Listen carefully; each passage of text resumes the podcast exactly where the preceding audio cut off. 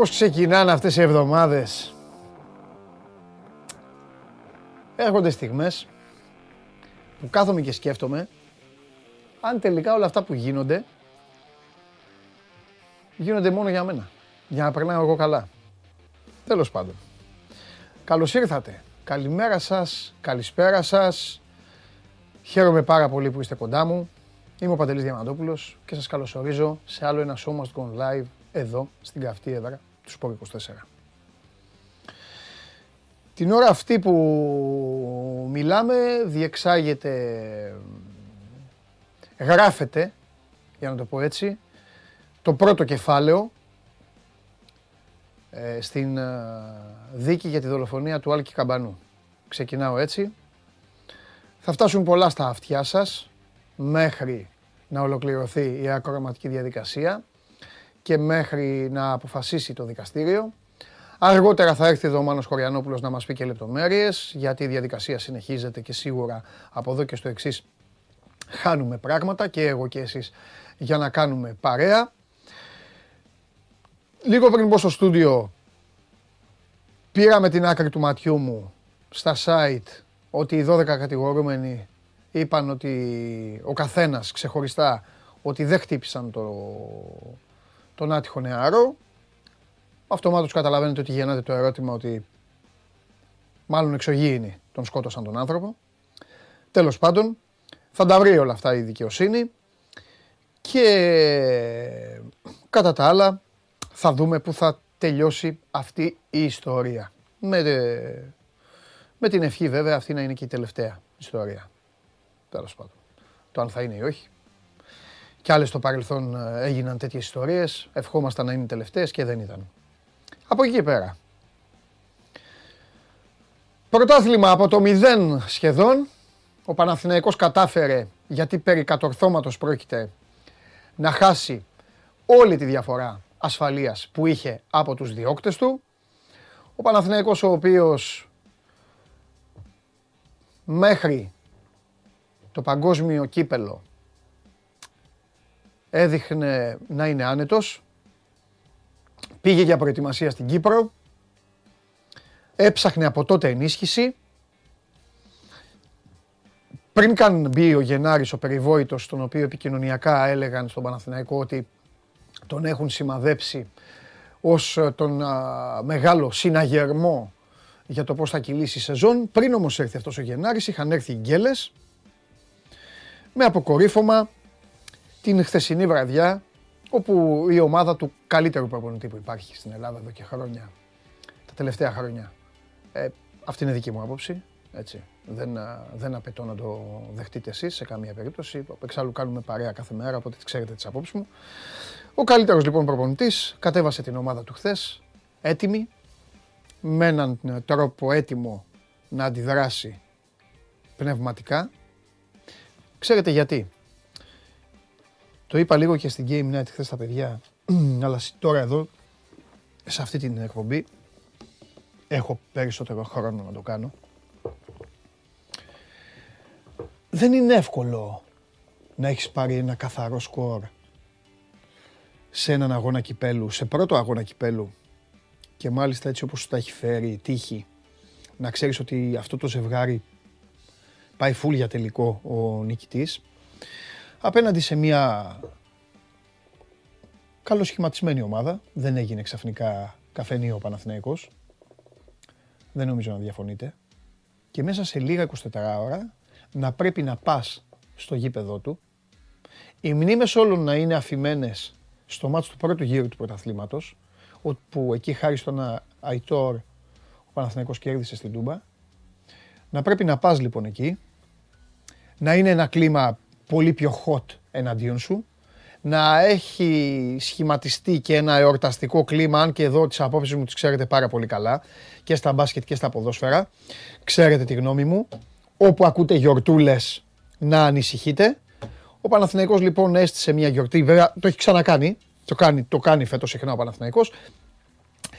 Πάση περιπτώσει, ήταν ε, αυτή, ε, όλες οι συνθήκες εργασίας ήταν έτσι δομημένες Ε, ε, α, για να μην το ξεχάσω, όταν εννοούσα γιορτή, εννοώ τη, την επιστροφή του Σισε και του Μπέρκ. Ο Παναθηναϊκός μπήκε στο γήπεδο, δεν υπήρχε. Ο Πάοκ ήταν απόλυτος, ήταν κυρίαρχος. Ο Πάοκ είναι η καλύτερη ομάδα στην ε, Ελλάδα στο χτίσιμο επιθέσεων. Ο Πάοκ παίζει το πιο όμορφο ποδόσφαιρο στο κεφάλαιο. Χτίζω και ξεκινάω από πίσω. Φυσικά και είναι ικανός. Το είχα πει, ε, δεν έπαιζα και ένα τζόκερ όταν το έλεγα. Ε, θυμάστε που είχα πει στο Σάββα ότι ο Πάοκ μπορείς στα τρία παιχνίδια με τον Παναθηναϊκό να είναι σούπερ και να πάει και να τα διαλύσει όλα εις βάρος του με τη Λιβαδιά. Μέχρι τώρα είναι σούπερ με τον Παναθηναϊκό. Το κάνει τέλεια, του έχουν βγει πάρα πολλά πράγματα στο γήπεδο. Έχει όμως και τον άνθρωπο για να κυριαρχήσει και να βάλει τους κανόνες και τους νόμους και ακόμη να νικήσει και τη δική του ξέρω κεφαλιά. Η χθεσινή βραδιά ήταν ασπρόμαυρη, ανήκει πέρα για πέρα στην ομάδα του ΠΑΟΚ με αυτό το αέρινο, αγέροχο, αρχοντικό πέρασμα που έκανε στη λεωφόρο και νομίζω ότι βάσει της λογικής και των άγραφων νόμων του ποδοσφαίρου αν είχε μπει ε, το δοκάρι μετά το 0-3 είχε δοκάρι ο ΠΑΟΚ αν εκεί γινόταν το 0-4 θα ήταν και πολύ πιο άσχημο βράδυ για τον uh, Παναθηναϊκό. Ε, η ΑΕΚ πέτυχε χθες κάτι που δεν πέτυχε ο Ολυμπιακός η ΑΕΚ πέτυχε στην Νίκαια, κάτι που ο Ολυμπιακός δεν πέτυχε στο Περιστέρι, τη Σκαπουλάρε. Αυτό είναι το πρώτο σχόλιο για αυτούς τους δύο και θα τους πιάσουμε γιατί και για τους δύο υπάρχουν αράματα. Το είχα πει στον Αρναούτογλου, φρόντισε να μην δώσεις δικαιώματα, έδωσε η ΑΕΚ δικαιώματα. Και είναι η πρώτη φορά που θα κάνω την έκπληξη, γι' αυτό σας έχω πει θα τη βλέπετε την εκπομπή, για να ακούτε και πράγματα τα οποία δεν πιστεύετε ότι θα τα ακούσετε. Θα κάνω την έκπληξη γιατί ένας παίκτης ο οποίος έχει αποθεωθεί χθες, εμένα ήταν η πρώτη φορά που δεν μου άρεσε ο τρόπος με τον οποίο λειτουργήσε μέσα στο γήπεδο. Ενώ όλες τις άλλες φορές έχω σταθεί, έχω ορθώσει το ανάστημα να μην τον, να μην τον ακουμπάνε. Το ότι του βγήκε μια φάση για μένα δεν διαγράφει την υπόλοιπη παρουσία του από την ώρα που μπήκε στο μάτς. Θα τα πούμε όμως. Υπομονή. Ο Άρης, μετά τα δύο παιχνίδια με τον Παναθηναϊκό, Είχε σκληρό μάτς με το Βόλο. Ξέρετε τις σχέσεις Βόλου-Άρη, δεν είναι και οι καλύτερες. Αλλά εδώ έλαμψε το άσταρο ενός ποδοσφαιριστή που θα πρέπει να μας ε, πούν στον Άρη αν τελικά πρέπει να παίζει ή δεν πρέπει να παίζει. Γιατί ο συγκεκριμένος έβαλε τρία γκολάκια, ήταν καλός και βοήθησε την ομάδα του να ανεβάσει την ψυχολογία της εν ώψη του αγώνα της χρονιάς, όπως λένε οι ίδιοι, που δεν είναι άλλος από αυτόν στις 7.30 ώρα το απόγευμα, μεθαύριο, απέναντι στον Ολυμπιακό για το κύπελο, το δεύτερο παιχνίδι. Κατά τα άλλα, ο Πανετολικός με τα Γιάννηνα ήρθαν ένα-ένα, όπως ξέρετε, από την Παρασκευή. Αν δεν το ξέρετε, γιατί την Παρασκευή κυριάρχησε ο θρίαμβος του Ολυμπιακού στην Ευρωλίγκα απέναντι στη Ρεάλ. Έχουμε και μπάσκετ, θα τα πούμε μετά. Ο Όφη νίκησε τον Αστέρα 1-0. Και το μάτς το χθεσινό το οποίο σας ε, χρωστάω είναι τα κουλούρια των γειτόνων ο Λεβαδιακός με την Λαμία. Έχουμε να πούμε πράγματα φυσικά, ε, φυσικά και για τον Ολυμπιακό, ε, ο οποίος ε, έβγαλε χθες μέρος των αδυναμιών του ξανά, το εμφάνισε τις αδυναμίες, κακή διαχείριση, κακό κοουτσάρισμα από τον ε, Μίτσελ. Με αυτά και με αυτά, ωστόσο, η βαθμολογία τους έχει όλους μαζεμένους. Μπορούμε να τη δούμε τη βαθμολογία. Εδώ είμαστε, οι 45 βαθμοί του Παναθηναϊκού, οι 44 πλέον της ΑΕΚ, ο ΠΑΟΚ με τον Ολυμπιακό ξανά μαζί, 39, 6 πίσω από τον Παναθηναϊκό, 31 ο Άρης ε, σε ένα, ένα δικό τους παρεάκι, ο Άρης και ο Βόλος, ε, ο Βόλος ο οποίος κακά τα ψέματα δεν έχει περάσει καλά από, τους, από την πεντάδα της Εξάδας, αλλά απ' την άλλη είναι προφανώς μάλλον Μάλλον ο Βόλος είναι η τέλεια έκτη ομάδα του πρωταθλήματος. Ε, απέχει όπως έχει δείξει και από πάνω αλλά και από κάτω σε επιδόσεις ε, και σε αποτελέσματα. Ο Ατρόμητος πήγε στους 24 με το βάθμο που τσίμπησε. Ο Πανετολικός και ο Όφης στους 20 και στους 19.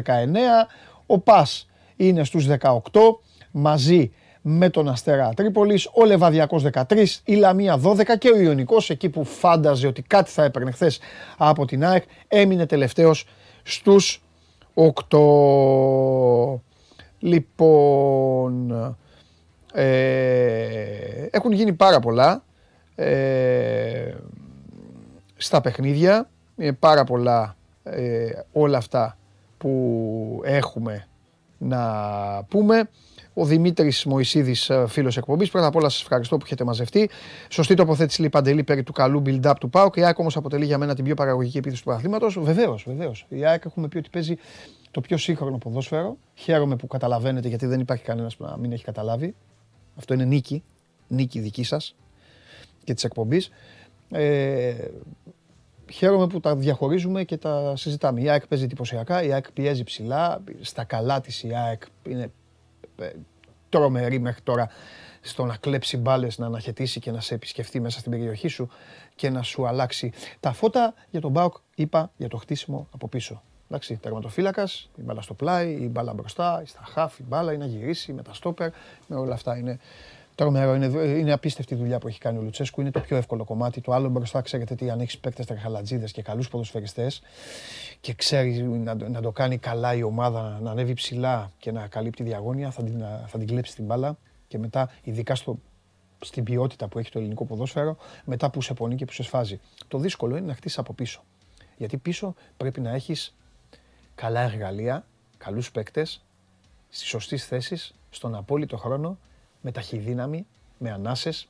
Και εκεί ο Πάοκ είναι, είναι τυχερός, του βγει, έχει βγει ο Κουλιαράκης, μην κοιτάτε το λάθος που έκανε στο Ινό Παπαρένα, έτσι μαθαίνει ένας παίκτης. Έχει δύο στόπερ, τον Ίγκασον λοιπόν με τον Κουλιαράκη που δουλεύουν καλά. Και από εκεί και πέρα έχει πάρει πράγματα και από τα μπακ, παίζει με τα δεύτερα του μπακ τον τελευταίο καιρό.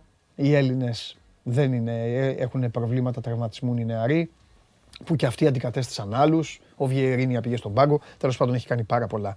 Ο, ο Λουτσέσκου πάρα μα πάρα πολλά. Λοιπόν, ε, τώρα θα έρθει η ώρα. Καταλαβαίνω όμως ότι αυτή τη στιγμή ψάχνετε τον ένα και μοναδικό. Ε, έχω έτοιμο στο αυτή μου αρχισυντάξει, ο Ντενή Μάρκο, ήδη με ενημέρωση, με ενημέρωση ότι μπορούμε να κάνουμε την πρώτη επίσκεψη που δεν θα είναι και πολύ. Τον φάγατε στη μάπα την προηγούμενη εβδομάδα. Σήμερα δεν έχει να πει τίποτα παρά μόνο να είναι ευχαριστημένος. Ε, γιατί κατά τα άλλα ε, θα είναι εξοργισμένος πάλι με τον τρόπο που έχασε η ομάδα του στην Αγγλία. Πάλι βαθμοί στο τέλος του μάτς. Αλλά από καλό αντίπαλο. Τέλος πάντων. Ε, πριν όμως από όλα αυτά, πριν όμως, επειδή μια εκπομπή είναι εκπομπή με αυγά όταν σέβεται τον εαυτό της. Και επειδή εγώ εδώ σας έχω και σας φέρομαι ανάλογα με αυτά που δίνετε, σαν τις ομάδες είμαστε κι εμείς, όταν παίζετε καλά παίζουμε μπαλάρα, άμα δεν παίζετε καλά μου κάνετε νέρα, σας κυνηγάω. Ε, επειδή λοιπόν τον τελευταίο καιρό παίζουμε πολύ καλή μπάλα, δεν θα σας αφήσω ούτε δυσαρεστημένους, ούτε θα σας στερήσω αυτό το οποίο περιμένετε σχεδόν όλοι. Οι χιλιάδες ε, τηλεθεατές λοιπόν του Show Must Go On, είτε αυτοί που βλέπουν την εκπομπή, είτε αυτοί που την ακούν στο Spotify, στα αυτοκίνητα με το Android Auto ή μέσω της εφαρμογής TuneIn που την ακούν ολοζώντανοι, έχουν κάθε δικαίωμα, μα κάθε δικαίωμα να ακούσουν τη φωνή. Πράσινη σκηνοθέτη μου, εμφάνισου. Καλημέρα. Πρώτον, καλημέρα. Δεύτερον, θα πρέπει λίγο έχεις, ε, εντάξει, έχεις, βάλει, έχεις βάλει πολύ κόσμο απέναντί σου. Έχεις πει πράγματα στα οποία εγώ προσωπικά σε, σε έχω παραδεχτεί, γιατί είσαι άνθρωπος με άποψη, είσαι άνθρωπος που δεν κολώνει, Είσαι άνθρωπος που τα γεωμετρικά σχήματα τα αντιμετωπίζεις με το σχήμα που έχουν. Ούτε πας να τετραγωνίσεις τον κύκλο, ούτε πας να κάνεις το τρίγωνο ε, κύκλο, ούτε πας να χαλάσεις πράγματα. Όμως τα έβαλες όταν σε πήρα τηλέφωνο την Πέμπτη. Θυμάσαι που σε πήρα τηλέφωνο; Την Πέμπτη; Ναι για να ξεκαθαρίζουμε ένα-ένα τα, ένα-ένα τα γραμμάτια, πρώτα να τελειώσουμε με το δικό μου γραμμάτιο θέλω και μετά θα πεις ό,τι θέλεις εσύ, γιατί έχεις και πάρα πολύ κόσμο εδώ που σε λατρεύει. Κυρίως έχεις φιλιά από τους φίλους της ΑΕΚ με τους οποίους έχεις αναπτύξει μια φοβερή σχέση. Όμως κάθε γραμμάτιο ε, ξεχωριστά. Σε πήρα την Πέμπτη και τα έβαλες ευθέως, μου είπες θα μου πεις για μένα και για το φίλο μου, επειδή έκανε κάποιες δηλώσεις. Και μου είπες ότι, πες το φίλο σου, ότι θα ε, ξυλώσουμε το κασκόλ πριν πάμε στο σκούφο. Θα ξυλώσουμε το σκούφο. Ωραία. Θέλεις κάτι άλλο να πω στο φίλο μου; Επιφυλάσσομαι. Α. Επιφυλάσσεσαι. Εντάξει. Όταν δεν έχει τελειώσει. Με το φίλο σου. Εντάξει. Χθες, Αυτό που δεν μπορώ να καταλάβω με το φίλο σου ναι, είναι το εξής. ναι, Ρε Ράσβα, ναι. κερδίζεις 0-3 περίπατο. Ένα τραγικό Παναθηναϊκό. Και αντί να χαρείς την νίκη σου, Ναι, ασχολείσαι ναι. με όλα τα άλλα. Τι λόγος ήταν αυτή. Θα μου πεις βέβαια, αυτός είναι ο Ράσβα που όλοι αγαπάτε. Τι σε... Όπα, όπα, όπα, όπα. Επειδή δεν υπάρχει μεγαλύτερος ε, ε, προστάτης ε, του, του Ρασβάν, ε, ε, τι σε χάλασε, τι σε χάλασε, τι, σε, τι σου έκανε, ναι, Είδα τι, μια δήλωση μετά τη νίκη. ναι, ΠΑΟΚ, μάλιστα, φαβορεί για τον τίτλο. Είναι μια ομάδα με καινούριο γήπεδο Ναι. και όλο το σύστημα μαζί του. ναι.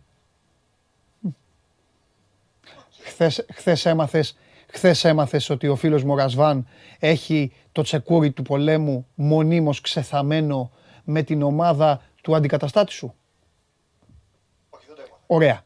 Δεύτερη ερώτηση.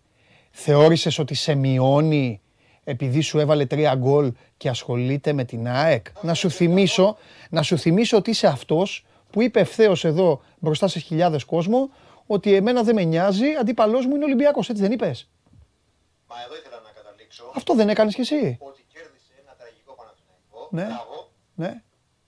καθαρή νίκη. Δεν έχω να πω κάτι, ήμασταν τραγικοί. Αυτό έλειπε να λέγες κιόλας, ναι. Τουλάχιστον το μόνο θετικό της χθεσινής ημέρας Μμ. είναι ότι ο νούμερο ένα αντίπαλός μου, ο μοναδικός αντίπαλός μου για τον τίτλο, Μάλιστα. στρεφοπάτησε στο περιστέρι. Ευχαριστώ. Πάμε στον ε, Χαλιάπα. Έλα.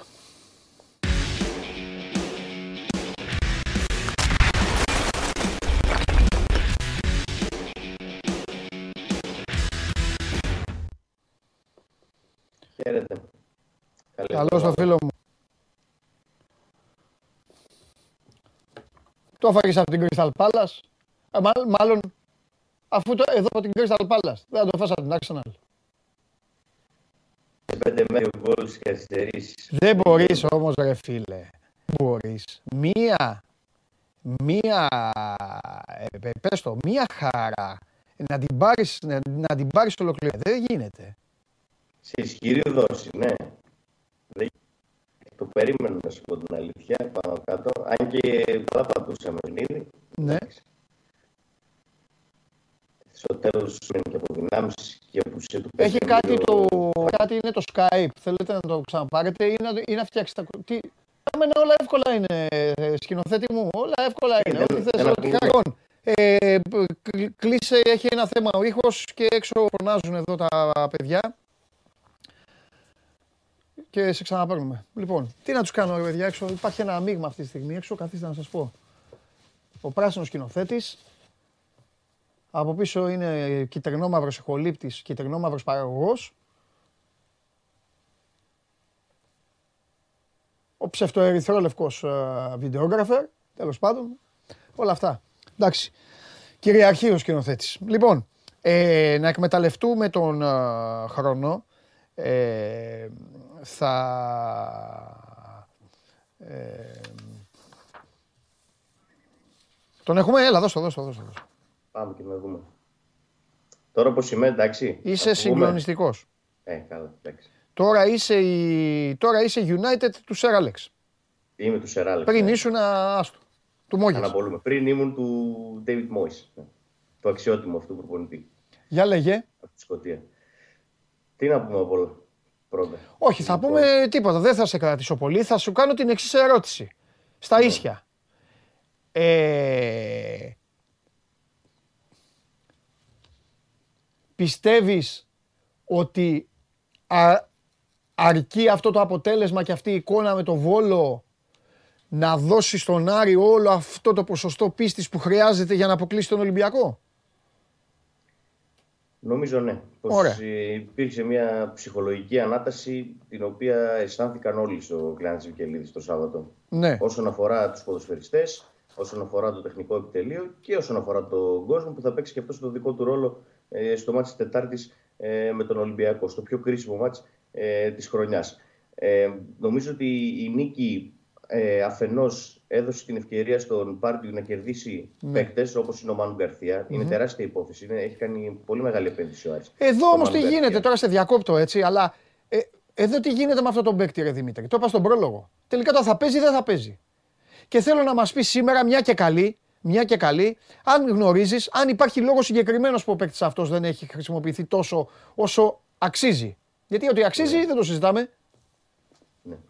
Κοίταξε, η ανάγνωση που γίνεται όσον αφορά με τις επιλογές του Πάρντιου για την χρησιμοποίηση και τη διαχείριση του Μάνου Γκαρθία Ναι. έχει να κάνει με το αγωνιστικό πλάνο της ομάδας και τη φιλοσοφία ε, που έχει σε κάθε παιχνίδι διαφορετικά. Δηλαδή, ε, στο παιχνίδι, στα παιχνίδια με τον Ολυμπιακό στον Πειραιά προτιμήθηκε να μην αγωνιστεί γιατί είναι ένας ποδοσφαιριστής ο οποίος δεν μπορεί να είναι τόσο καλός στο χώρο, δεν είναι τόσο γρήγορος, ε, ειδικεύεται περισσότερο να παίζει κόντρα σε κλειστές άμυνες ε, και να προσπαθεί να ανοίξει αυτές τις άμυνες με τις πάσες του ή με τις ενέργειές του, με τις τρίπλες, με, με τα σου του. Ε, είναι ένας ποδοσφαιριστής ο οποίος ε, είναι για τα εντός έδρας παιχνίδια, είναι για τα μάτια που θα παίξει με ομάδες οι οποίες θα κλείνονται πίσω και θα προσπαθήσει να δώσει λύσεις στο επιθετικό κομμάτι. Στο Μπειρά δεν έπαιξε και στα δύο παιχνίδια ο Μάνου Γκαρθία, ε, γιατί ήταν προφανέστατο το πλάνο του αρη Ο Άρης ήθελε, έπαιξε με τους γρήγορους στην επίδυση, με τον Ιτούρμπε, με τον Μαντσίν και προσπάθησε να βρει κάποιες ευκαιρίες και να χτυπήσει ε, στο transition.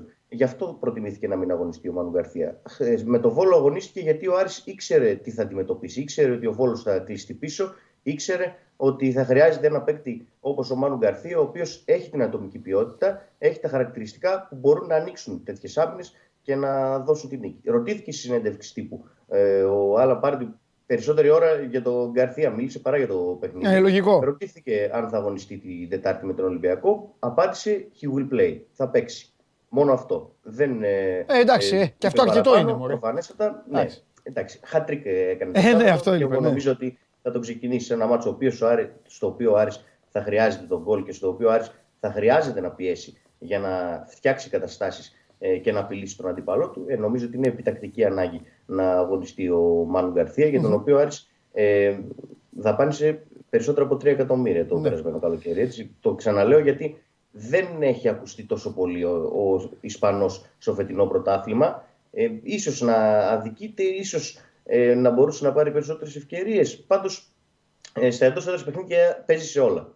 Αυτή είναι η αλήθεια. Φαίνεται ότι ο Πάρντιου ε, έχει ξεκάθαρο ρόλο για τον ε, 25χρονο. Τον θέλει ε, στα μάτς που θα δυσκολεύεται η ομάδα του ε, απέναντι σε κλειστές άμυνες. Δεν τον θέλει σε παιχνίδια που άριστα έχει ίσως πιο παθητικό ρόλο και θα προσπαθήσει να χτυπήσει το transition. Προτιμάει άλλους ποδοσφαιριστές για την επίθεση. Ε, αυτά όσον αφορά τον ε, Μάνου Γκαρθία, θα δούμε την Τετάρτη αν θα τον ξεκινήσει. Έχω την αίσθηση ότι θα τον ξεκινήσει. Τώρα, γενικότερα, στο μάτς ε, του Σαββάτου προσπάθησε να ξεκουράσει ποδοσφαιριστές ο Πάρντιου. Ε, ξεκίνησε χωρίς τους ε, δύο ακραίους μπακ που έπαιξαν στον Πειρά και όταν ο Ντουμπάτζο και το μαζικού τους κράτησε στον πάγκο για να τους ξεκουράσει ενώπιση του αγώνα της Τετάρτης. Του βγήκε το μερικό rotation γιατί ξεκούρασε και τον Ετέμπο, ε, ο οποίος ήταν καταπονημένος από τα συνεχόμενα παιχνίδια, δεν αγωνίστηκε βασικός κόντρα στο Βόλο, ε, ε, έπαιξε ο Νταρίντα, ε, μπήκε αλλαγή ο Ετέμπος στο τελευταίο 20 λεπτό. Ε, γενικότερα πήραν ανάσει μερικοί σημαντικοί ποδοσφαιριστές. Η ψυχολογική ένεση της νίκης ε, και της ανόδου στην πέμπτη θέση, γιατί ξεπέρασε και το βόλο πλέον. Ναι, ο ναι, Άρης ναι, και σωστά, σωστά. Πλέον μπορεί να κοιτάει μόνο πιο ψηλά.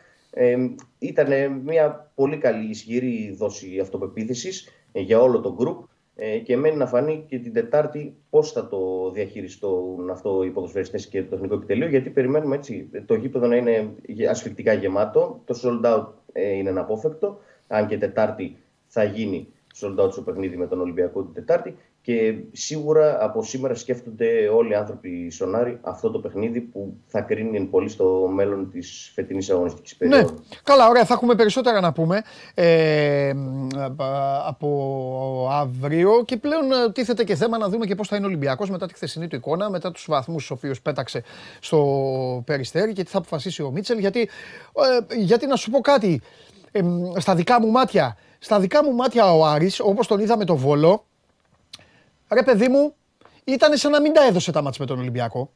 Καταλαβες; Ναι. Μπορεί εύκολα δηλαδή ο Άρης να, να το αντιμετωπίσει σαν ένα μονό παιχνίδι. Γιατί εδώ που Ναι, τα λέμε, ξέρω. το- τον βοηθάει και το σκορ να το αντιμετωπίσει σαν μονό παιχνίδι. Κερδίζει. Μία- μία νίκη κερδι- ζητάει. μπράβο, κερδίζει και στη χειρότερη παίζει παράταση. Ναι. Δεν είναι δηλαδή ότι δεν του φτάνει η νίκη. ναι. Στο δεν μεταξύ είναι πολύ ότι. δύσκολη Δεν είναι, ομάδα. ναι, έχει καταργηθεί. Δεν είναι ότι θα κερδίσει 2-1 και θα αποκλειστεί. Ναι, ναι, ναι.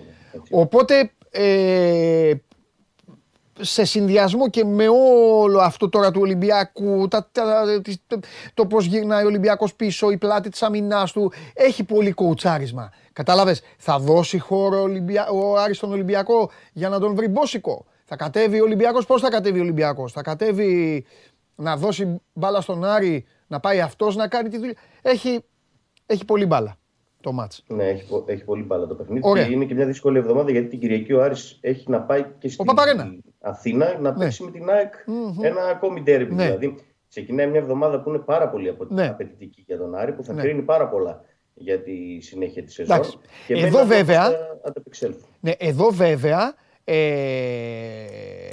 ε, εδώ βέβαια. Μ' αρέσει, μ' αρέσει αυτά που κάθομαι και σας πειράζω όλους και λέω τι προτιμάς το ένα ή το άλλο. Το άλλο εδώ, εδώ είναι ξεκάθαρο βέβαια έτσι, ότι αν του πεις του Πάρντιου 100%. περνάς, περνάς το κύπελο και τρως δύο μπαλάκια στην ΟΠΑ Παρένα και σηκώνεις και φεύγεις, θα σου πει εντάξει δεν πειράζει, συγχαρητήρια στην ΑΕΚ για την νίκη της, φέρε μου να πάω στο κύπελο να, φέρε μου να ετοιμαστώ να παίξω ημιτελικό με την ΑΕΚ.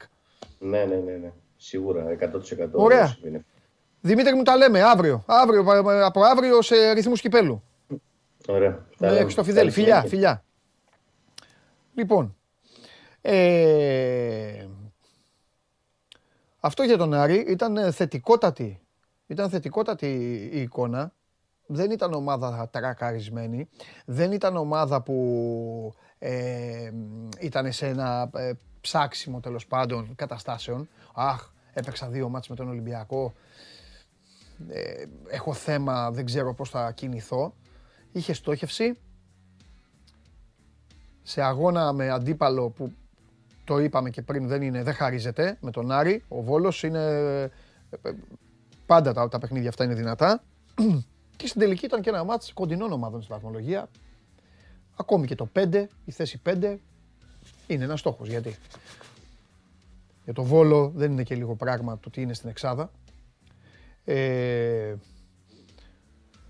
λοιπόν, εγώ τον είχα ενημερώσει να φροντίσει. Δεν σκεφτεί αυτός τώρα, αλλά τέλος πάντων. Να φροντίσει να έχουμε και μια ήσυχη Δευτέρα όπως ήταν η προηγούμενη εβδομάδα ήσυχη. Αυτός δεν το έκανε. Δεν θα τα πάμε καλά λοιπόν.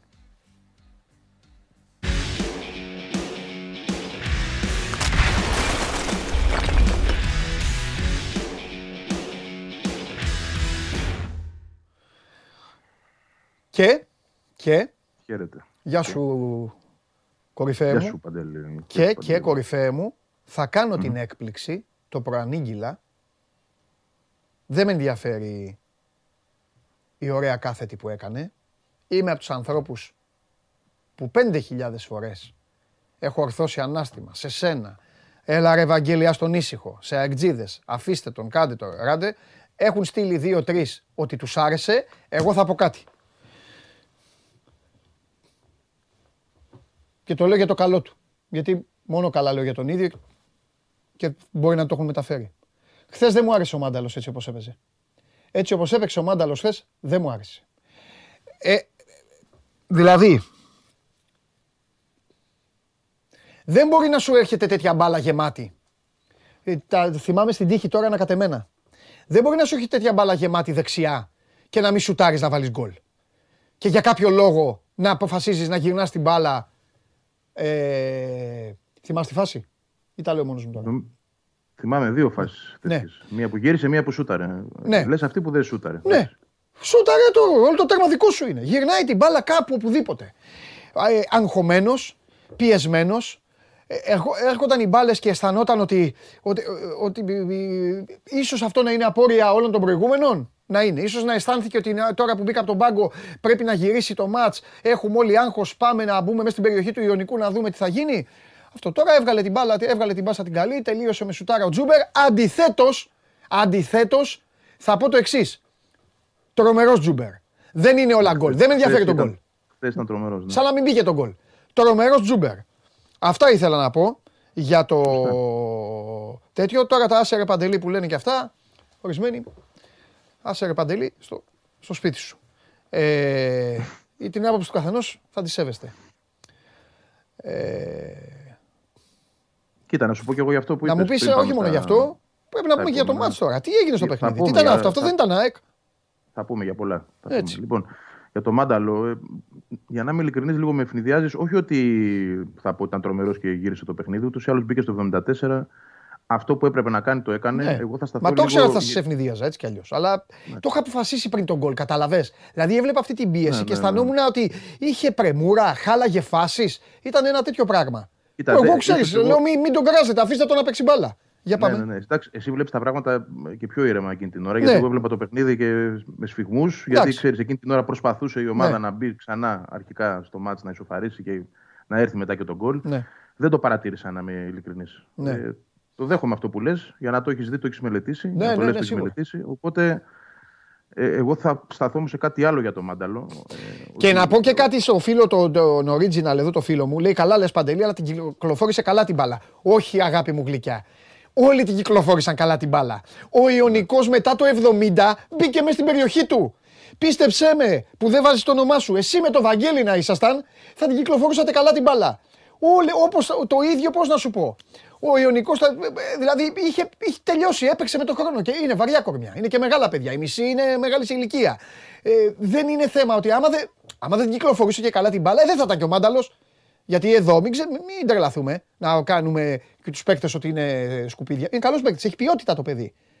Εγώ κάνω κριτική σε ποιοτικό ποδοσφαιριστή. Αλλιώς δεν ασχολιόμουν. Βαγγέλη, συγγνώμη, πάμε. Δεν πειράζει, δεν πειράζει. Λι- Λίγο ακυρώνεις με αυτό που είπες τελευταία, βέβαια, το ότι ο Αλμίδα το διάβασε καλά στο δεύτερο ημίχρονο και το γεγονός ότι γέμισε την ομάδα με παίκτες που είχαν τη διάθεση να παίξουν με την μπάλα. Δηλαδή, και ο Πόσα Καστίγιο καλά το έχω πει για τον έδειξε. Αλμέιδα. Ε, Ναι, δεν θα ναι, πω ναι, τίποτα ναι. για χθες. Όχι. Και, ο- και, ο- και, ο- και, ο, μικρό, ο μικρός, ο, και, ο- και ο Σπυράκος θα το έκανε. Θα γύρναγε ο Σπυράκος και θα έλεγε στον πάνω, τον βοηθό. Θα του έλεγε πάνω, ποιοι παίζουν επίθεση; Έτσι, θα- Να ο βάλουμε γιος σου όλους έτσι θα μέσα, έλεγε. ναι, δεν, δεν ξέρεις ναι, συστήματα.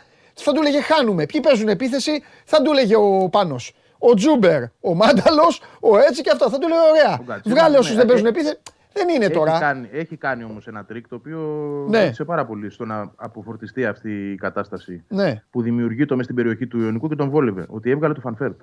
Αυτό συνήθως δεν το κάνουν οι προπονητές. Ένα φορήχε δεν είχε άλλο στον πάγκο γιατί λοιπόν Γκαρσία και Ναι. τον έβγαλε από το παιχνίδι. Όταν Ναι. το βλέπεις αυτό, αναρωτιέσαι. Λες τώρα, Ναι. έναν έχω εκεί, μου τον βγάζεις. Ναι, ναι. Και ποιος θα τη βάλει τη ρημάδα μέσα, άμα φτάσει στην περιοχή. Και όμως με αυτό που έκανε, τους μπέρδεψε, τους αποδιοργάνωσε και Ναι. βρήκε και τις συνεργασίες. Ναι. Βοήθησε πολύ ο Κατσίνοβιτς, ξαναλέω, βοήθησε Ναι. πολύ ο Τσούπερ και ο Μάνταλος σε αυτό το κομμάτι που Εμένα έκανε. Εγώ θα πω άλλο κάτι μου έκανε- Μισό, μισό, μισό. Ναι, Για να κλείσω άλλο- για το Μάνταλο και να μην το. Οκ. το- Πάμε αλλού. να- σε να πράγματα κλείσουμε που για μου το έκαναν Μάνταλο. ιδιαίτερη εντύπωση. Εγώ δεν θέλω να σταθώ τώρα σε αποτελέσματα και σε γκολ, αυτά τα είδαν όλοι. Ναι, δεν μ' Ο άφησε να πω για το Γκατσίνοβιτ Μάνταλο. ήταν στο μυαλό σου να παίξει; Όχι. Ε, από τη στιγμή. Δεν ήταν μέχρι και την Παρασκευή, το Σάββατο, συγγνώμη. Α. Από τη στιγμή που τον πήρε Ναι. στην αποστολή, εγώ δεν περίμενα ότι ήταν στην αποστολή. Φα- ε, Ήξερα ότι τον ετοιμάζει για το μάτς με τον Άρη. Ναι. Να, πάρει, να πάρει παιχνίδι, συμμετοχή, χρόνο με τις αίρες την Τετάρτη Ναι. για να παίξει λίγο και με τον Άρη μπορεί να ήταν και βασικός. Όχι, δεν περίμενα ότι θα τον ε, είχε στην αποστολή. Από τη στιγμή που τον είχε, προφανώς ήξερε ότι μπορεί να το χρησιμοποιήσει για αυτά τα 30 λεπτά που τον έβαλε. Δεν το συζητάμε. Άρα, ε, Είναι αυτά που με ποιον. Ε, σε ποιον τα έλεγα, στο Γουλή, στον Τζομπάνο, σε ποιον. Από τη στιγμή που μπήκε αποστολή, τελείωσε ο παίκτη πεζούμενος. Ακριβώς. Δικαιολογίες δεν υπάρχουν, ναι. Απλά θα- δεν το. δεν τον μου έπαιρνε. έκανε. Εγώ δηλαδή χάρηκα. Εμένα. Με το που είδα γκάτσε, δεν, δεν είχα τώρα το Σάββατο είχα Ναι, άλλα. Με, το που, με το που είδα το. Είδα Κατσίνοβιτς, λέω έλα ρε, λέω μπράβο ρε. Γιατί δεν είχαμε πει τη βδομάδα. Δεν είχαμε πει ότι. Που Είχαμε ρώταγε πει ο ότι πάει για κόσμο. το μάτς, είχε, για το μάτς με τον Άρη. Αυτός Ναι. ήταν το σχέδιο. Προφανώς όμως είδε ο Μπράβο. προπονητής πράγματα. και Μπράβο, εμένα αυτό μπράβο. που μου άρεσε Μπράβο για το που παιδί. μπήκε, που μπήκε και έπαιξε. Έτσι, έπαιξε καλά. Δηλαδή ήταν σαν να μην έλειπε. Ναι. τρομερή προσαρμοστικότητα μετά Ναι. από δύο μήνες χωρίς μπάλα. Μπήκε Ναι. μέσα το παιδί, πήγε αριστερά, έκανε αυτά που έκανε, βρήκε τις συνεργασίες. Είχε μια κακή εκτέλεση από το ύψος του πέναλ, θα μπορούσε να βάλει την άκρη στο παιχνίδι, αλλά αυτά συμβαίνουν. Ναι. Προχωράμε. Σημασία έχει ότι το παιδί είναι καλά. Και έρχεται και ο Βεβαίως. Ηλίασον και καταλαβαίνεις Και πώς ήταν μετά, Τι εννοείς; μετά όταν τελείωσε το παιχνίδι, όταν πάγωσε, όταν. Εντάξει, όλα. Μια χαρά, δεν έχει κανένα θέμα. Α, τίποτα. Αυτό είναι το σημαντικότερο. Θα παίξει και με τις αίρες πιστεύω για λίγο. Ναι. Δεν ξέρω αν θα είναι και βασικός την Τετάρτη. Και με τον Άρη την Κυριακή θεωρώ ότι χτυπάει ενδεκάδα πλέον με την εικόνα που έχει. Ωραία. Να κλείσω μια πινελιά μικρή για το Μάνταλο, γιατί το άφησα στη μέση, ήθελα να το ολοκληρώσω. Α, Να πω ωραία. ότι αυτό που μου αρέσει περισσότερο φέτος στον παίκτη είναι ότι έχει προσαρμοστεί σε αυτό που του επεφύλασε η μοίρα. Δηλαδή δεν είναι μόνο ότι δεν είναι πια αρχηγός, είναι και ότι έφυγε μακριά από, το, από τη βασική ενδεκάδα. Δεν είναι καν στις πρώτες επιλογές όταν είναι αλλαγή πολλές φορές. Παίζει βασικός όταν υπάρχει μεγάλη ανάγκη και μόνο. Αλλά έχει μπει στο πετσί του ρόλου, έχει σωστή νοοτροπία και αυτό πρέπει να το αναγνωρίσουμε. Ότι αποδέχτηκε αυτό που του επεφύλασε ο Αλμίδα. Ο, ο Αλμίδα το μάνταλο δεν τον έχει για, τα, για τη βασική ενδεκάδα, ξαναλέω αν δεν υπάρχει ανάγκη. Αλλά στο μυαλό του τον έχει ως ένας, ως ένα παίκτη για αυτά τα τελευταία 20 λεπτά που μπαίνει με δυνάμεις ενώ οι άλλοι έχουν αρχίσει να χάνουν δυνάμεις και μπορεί να προσφέρει κάποια πράγματα που είναι γκολ, είναι assist και τα έχει κάνει. Δεν είναι με το χθεσινό μάτς μόνο. Αυτή την οτροπία εγώ ε, χαιρέτιζα με ικανοποίηση και έλεγα να είναι και ο Τσούμπερ έτσι. Και χθες είδα αυτό το Τσούμπερ. Αυτό το Τσούμπερ πρέπει να βλέπουμε. Να μπαίνει και να παίζει για την ομάδα. Πολύ καλός. Όταν παίζει για την ομάδα και παίζει με συνεργασίες, φυσικά και είναι καλός. Έχει ποιότητα. Δεν, δεν τρελαθήκαμε όταν ήρθε ένα χρόνο πριν και μας έβγαλε τα μάτια. Έτσι, δεν μπορεί να ξέχασε την μπάλα. Όταν έχει λοιπόν το μυαλό του συγκεντρωμένο στο πλάνο και στους συμπαίκτες του και παίζει για την ομάδα, θα κάνει και αυτός ωραία πράγματα. Και βάζει και γκολάρα. Και μπράβο του. Λοιπόν, τώρα για το παιχνίδι. Ναι. Ε, αυτό που εγώ θα πω είναι ότι πράγματι ο Ιωνικός με αυτόν τον τρόπο που επέλεξε να παίξει και δεν ήταν και ένα ταμπούρι, γιατί πολλοί λένε ταμπούρι και όλοι πίσω από την μπάλα. Ναι, αλλά είχε ένα σχέδιο ο Ιωνικός, έκλεισε πολύ καλά τους χώρους. Εκμεταλλεύτηκε, εγώ θα πω πάρα πολύ το γεγονός ότι η ΑΕΚ με την επιλογή του Αλμίδα να παίζει και σε αυτό το παιχνίδι με δύο αμυντικό, με αμυντικά χαφ δεν είχε παιχνίδι ΑΕΚ στον άξονα. Δηλαδή, εντάξει, το Σιμάνσκι και το Γιόνσον τους στέλνει στα πολύ δύσκολα ματς με τον Παναθηναϊκό, με τον Ολυμπιακό, με τον ΠΑΟΚ, με τον Άρη. Σε παιχνίδια που ποντάρεις πολύ στην ανάκτηση της μπάλας και στα κλεψίματα, γιατί και ο αντίπαλος θέλει να παίξει. Όταν ο αντίπαλος όμως δεν θέλει να παίξει, όπως προκειμένου χθες ο Ιωνικός, νομίζω ότι στον άξονα πρέπει να μπαίνει ο Πινέδα. Και χθες είχε τις λύσεις για να αφήσει έναν εκ των δύο στον πάγκο, τον Γιόνσον ή τον Σιμάνσκι, να παίξει με τον Πινέδα στον άξονα και να πετάξει αριστερά τον Φερνάντες, δεν ξέρω εγώ, τον Γκατσίνοβιτς, τον Μάνταλο, τον Τσούμπερ. Είχε τόσες επιλογές. Θεωρώ ότι χάνει το πρώτο ημίχρονο η ΑΕΚ από αυτή την επιλογή. Ευνηδιάζεται, μπλοκάρεται, δέχεται και τον γκολ. Ήταν και καλός ο Εκεί λες, θα Ιωνικό στο δω- πρώτο ημίχρονο. Πολύ καλός. Ήταν. Ο Ιωνικός έτσι δεν έχει Τακτικά παίξει ούτε τέλειος. με πιο, με πιο αδύναμες ομάδες. Ήταν καλός ο Ιωνικός. Δηλαδή σου χτύπαγε την πόρτα ότι ξέρεις, σου έρχομαι. Θα σου βάλω γκολ. ναι. Σου Η βάλα ένα. επιλογή του να Νομίζω παίξει με έβαλε ένα extreme. και ήταν offside. Που ήταν offside. Δηλαδή Ναι. έκανε φάσεις. Έκανε, έκανε. Κάνει και τη μεγάλη ευκαιρία στο 77 Ναι. να κάνει 2-0. Καλά, Εκεί εντάξει, που- εκεί ο... Αυτή ξέρεις, αυτή, Είναι τερ- εκεί, είναι το γκολ που, τεράστια το- εκεί ευκαιρία. είναι το γκολ που τώρα γιατί, ε, γιατί πάει να βάλεις. Ε, έχεις, αλλά ε, είναι κίνδυνος. Δεν Ναι, είναι, ναι. εκεί δεν το τε- βάζω κακή Θα ΑΕΚ. τελείωνε το μάτσο όμως. Θα τελείωνε το μάτσο. Εντάξει, έτσι είναι το ποδόσφαιρο όμως. Δεν, δεν μπορεί να κάνει και τίποτα άλλο η ΑΕΚ εκεί όμως. Πάει να γυρίσει το μάτς. Ναι, συμφωνώ. Το, το Ιωνικού τα, το πρόβλημα ήταν άλλο. Ότι μετά το 65-70 κρέμασαν. Και όταν κρεμάς, σε πηγαίνει ο εγκέφαλος πίσω. Δεν πάει να φωνάζει ο προπονητής, πάει να φωνάζουν το γήπεδο. Πάνε πίσω. Και να σου πω και κάτι. Και μεγάλα παιδιά, ρε Ευαγγέλη. Ο Τσιγκρίνσκι, Ναι, είναι γερο- ε, γεροντάρες, ο Τσιγκρίνσκι έπαιζε δίπλα στο Χουτεσιώτη. Ο Ρωμαό λίγο πιο μπροστά. Ο Κάνιας το ίδιο. Εντάξει, οι μισοί παίκτες μεγάλοι σε ηλικία. Εντάξει. Δεν είναι. Πόσο να αντέξει κιόλας. Είναι και τελευταίος στη βαθμολογία. Δηλαδή. Δεν λέει και ψέματα η βαθμολογία. Εντάξει, κάποια από ένα σημείο και μετά. Σίγουρα. Ε, έκανε μια πολύ ωραία επιλογή ο Ιωνικός. Έβαλε τα πράγματα, τα, τα δεδομένα της αναμέτρησης κάτω και είπε: Εγώ τι μπορώ να κάνω απέναντι στην ΑΕΚ. Να πάω να παίξω μπάλα, θα χάσω. Ε, εντάξει.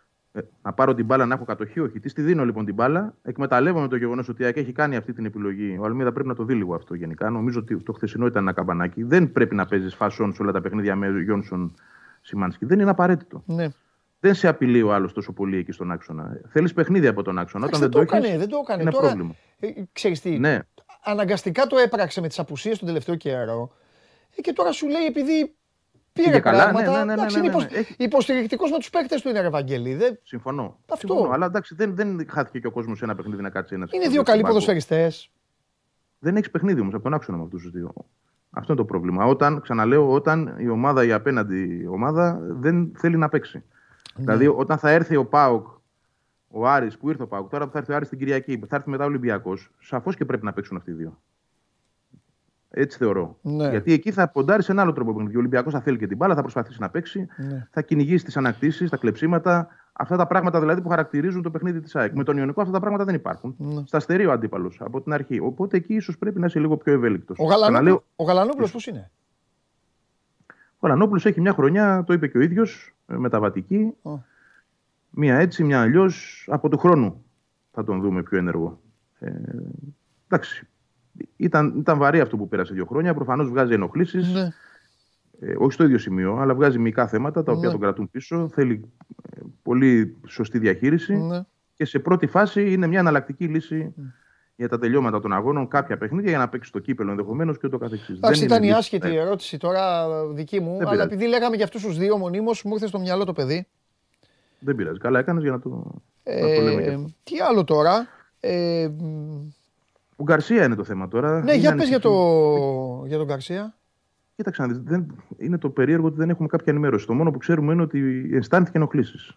Πού; Πού είναι οι ενοχλήσεις, δεν ξέρω. Πραγματικά δεν είναι, είναι ένα μυστήριο αυτό. Δεν, δεν έχουμε ενημέρωση.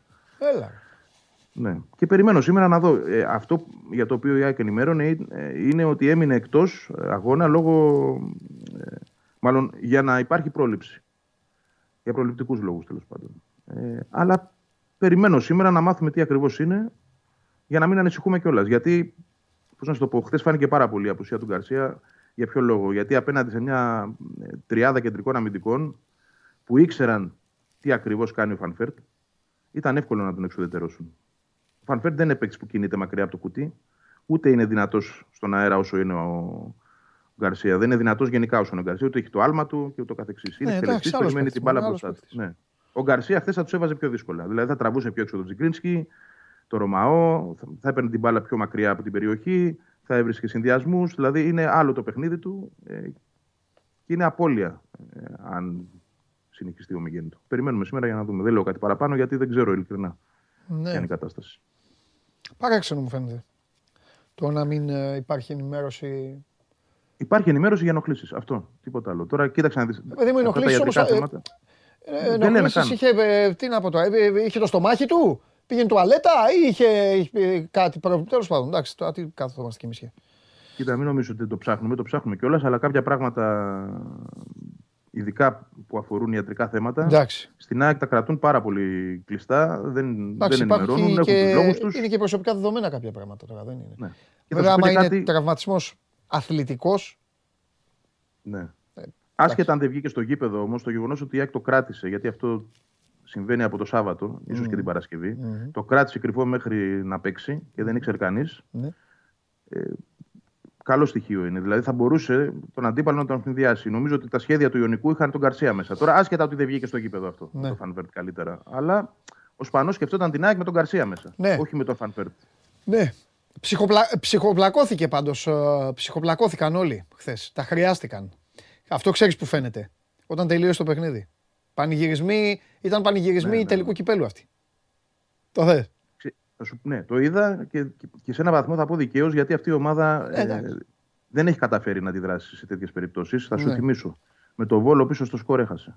Με τα Γιάννηνα το ίδιο. Ακόμα και στην Τρίπολη που σοφαρίστηκε ενώ προηγήθηκε, σοφαρίστηκε στο 58. Είχε ένα μα μπροστά της. Ναι. Δεν κατάφερε να κάνει τίποτα. Ναι. Δεν έχει βγάλει ανατροπή. Είναι η πρώτη της ανατροπή. Ναι. Έπρεπε να το κάνει και αυτό.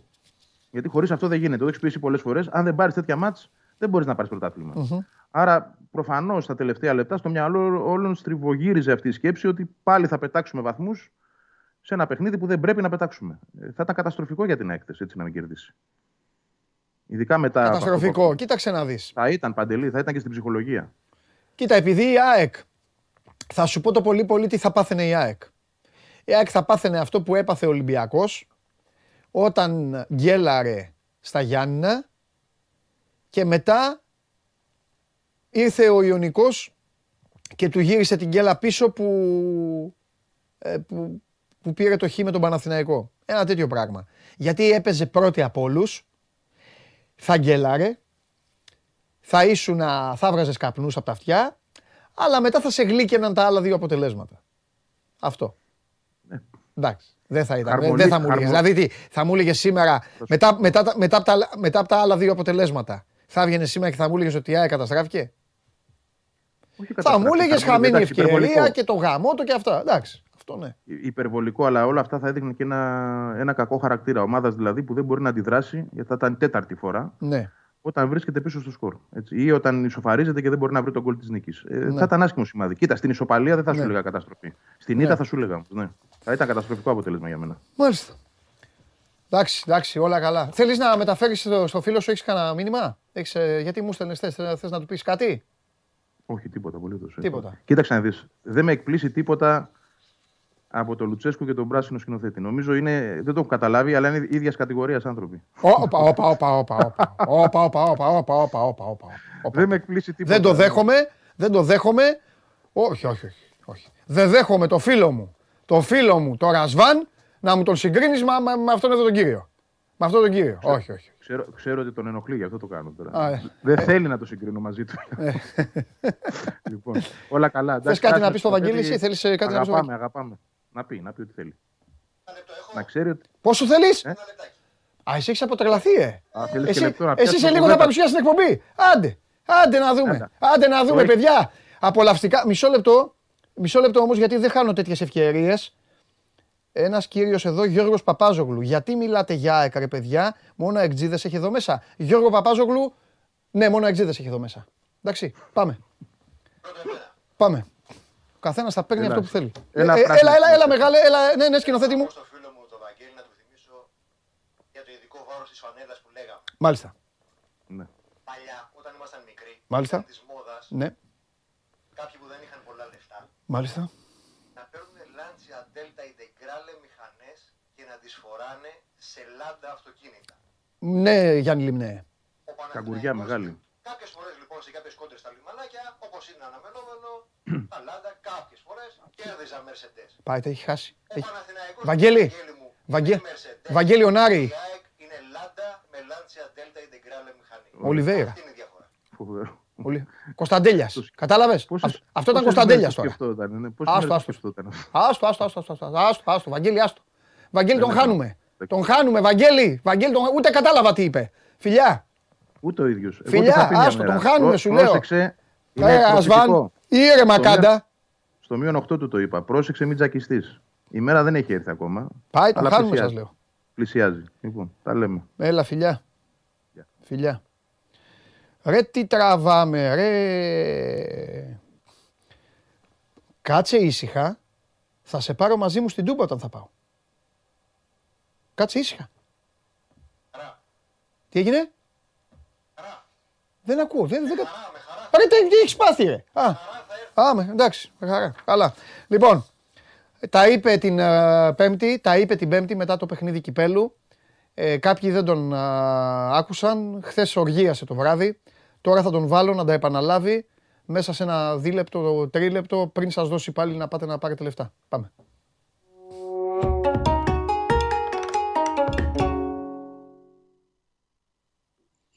Καλά λέει ένας φίλος εδώ. Βαρέα θηγινά δικαιούμαι σήμερα. Ε, ναι, ρε Παναγιώτη, δίκιο έχεις. Εδώ εμφανίστηκε και ο άλλος και λέει: Γιατί μιλάτε λέει, για την ΑΕΚ, μόνο ΑΕΚ. Ναι, ε, ναι.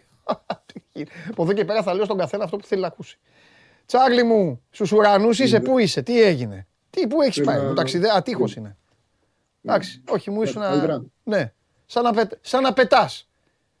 Τι σου έχει κάνει ο Γιωβάνοβιτς και σένα; Εντάξει, εσύ είσαι πιο λογικός όμως από τον άλλο απ' έξω. Άλλος απ' έξω, άστο. Είναι για που κάμισο ανάποδο. Τι γίνεται, έλα, πες τίποτα. Εντάξει, Τώρα, τι να που, γίνει, τώρα δεν που είναι- πέρασε, εντάξει, χθες τα είπαμε λίγο στην Game Night, τώρα που πέρασε μια ημέρα με πιο καθαρό μυαλό. Όχι, Δίνεις αυτό- ελπίδα. Άσε, θα σου κάνω εγώ την ερώτηση φωτιά από σήμερα.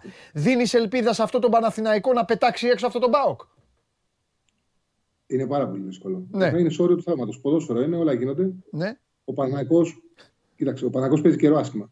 Ναι. Όποιο θέλει να ε, πει ότι αυτό το παιχνίδι ήταν, είναι ξεχωριστό ναι, από τα υπόλοιπα, κοροϊδεύει και τον εαυτό του. ναι. Αυτό δηλαδή κάνει. Ναι. Ο Παναγικός παίζει εδώ και πολύ καιρό άσχημα και απλά στο παιχνίδι με τον Πάουκ, δηλαδή απλά του έτυχε μια σειρά με μια ομάδα που είναι φορμαρισμένη και βελτιώνεται και ανέδειξε τις πραγματικές αδυναμίες, έδειξε την πραγματική εικόνα. ναι. Ο Παναγιώτης ήταν πολύ κακός και το τελευταίο μήνα πριν τη διακοπή. Κατάφερε με, με οριακές, με γκολ στο τέλος, με κάποια τυχερά αποτελέσματα. Αυτή είναι η αλήθεια. Ναι. Να κρατήσει μια μεγάλη διαφορά. Δηλαδή με τον Ολυμπιακό, τον Ολυμπιακό έπρεπε να χάσει. Στο Αγρίνιο δεν είχε κάνει ούτε φάση, έβαλε τον γκολ Ιωαννίδης. Με τον Ατρόμητο είχε τη τύχη να παίξει ο Ατρόμητος από νωρίς με 10 παίκτες και του βάλει τον γκολ στο τελο Μμμ. Δηλαδή πήγαινε αγκομαχώντα.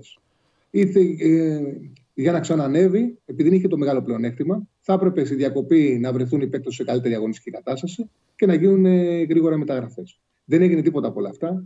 Βλέπουμε πλέον παίκτες κορμού που ήταν πολύ σημαντικοί, όπως ο Πέρεθ, όπως ο Χουανκάρ, ο Σέγκεφελτ, όποιος παίζει στα δεξιά, να έχουν πολύ μεγάλο πρόβλημα, να είναι σε πολύ καλή κατάσταση. Δεν παίρνει γκολ από κανέναν. Ο Παλάσιος πραγματικά ε, που ήταν ένα όπλο σκοράρισμα, δεν βάζει γκολ. Ο Βέρμπιτς είναι μια απογοητευτική μεταγραφή.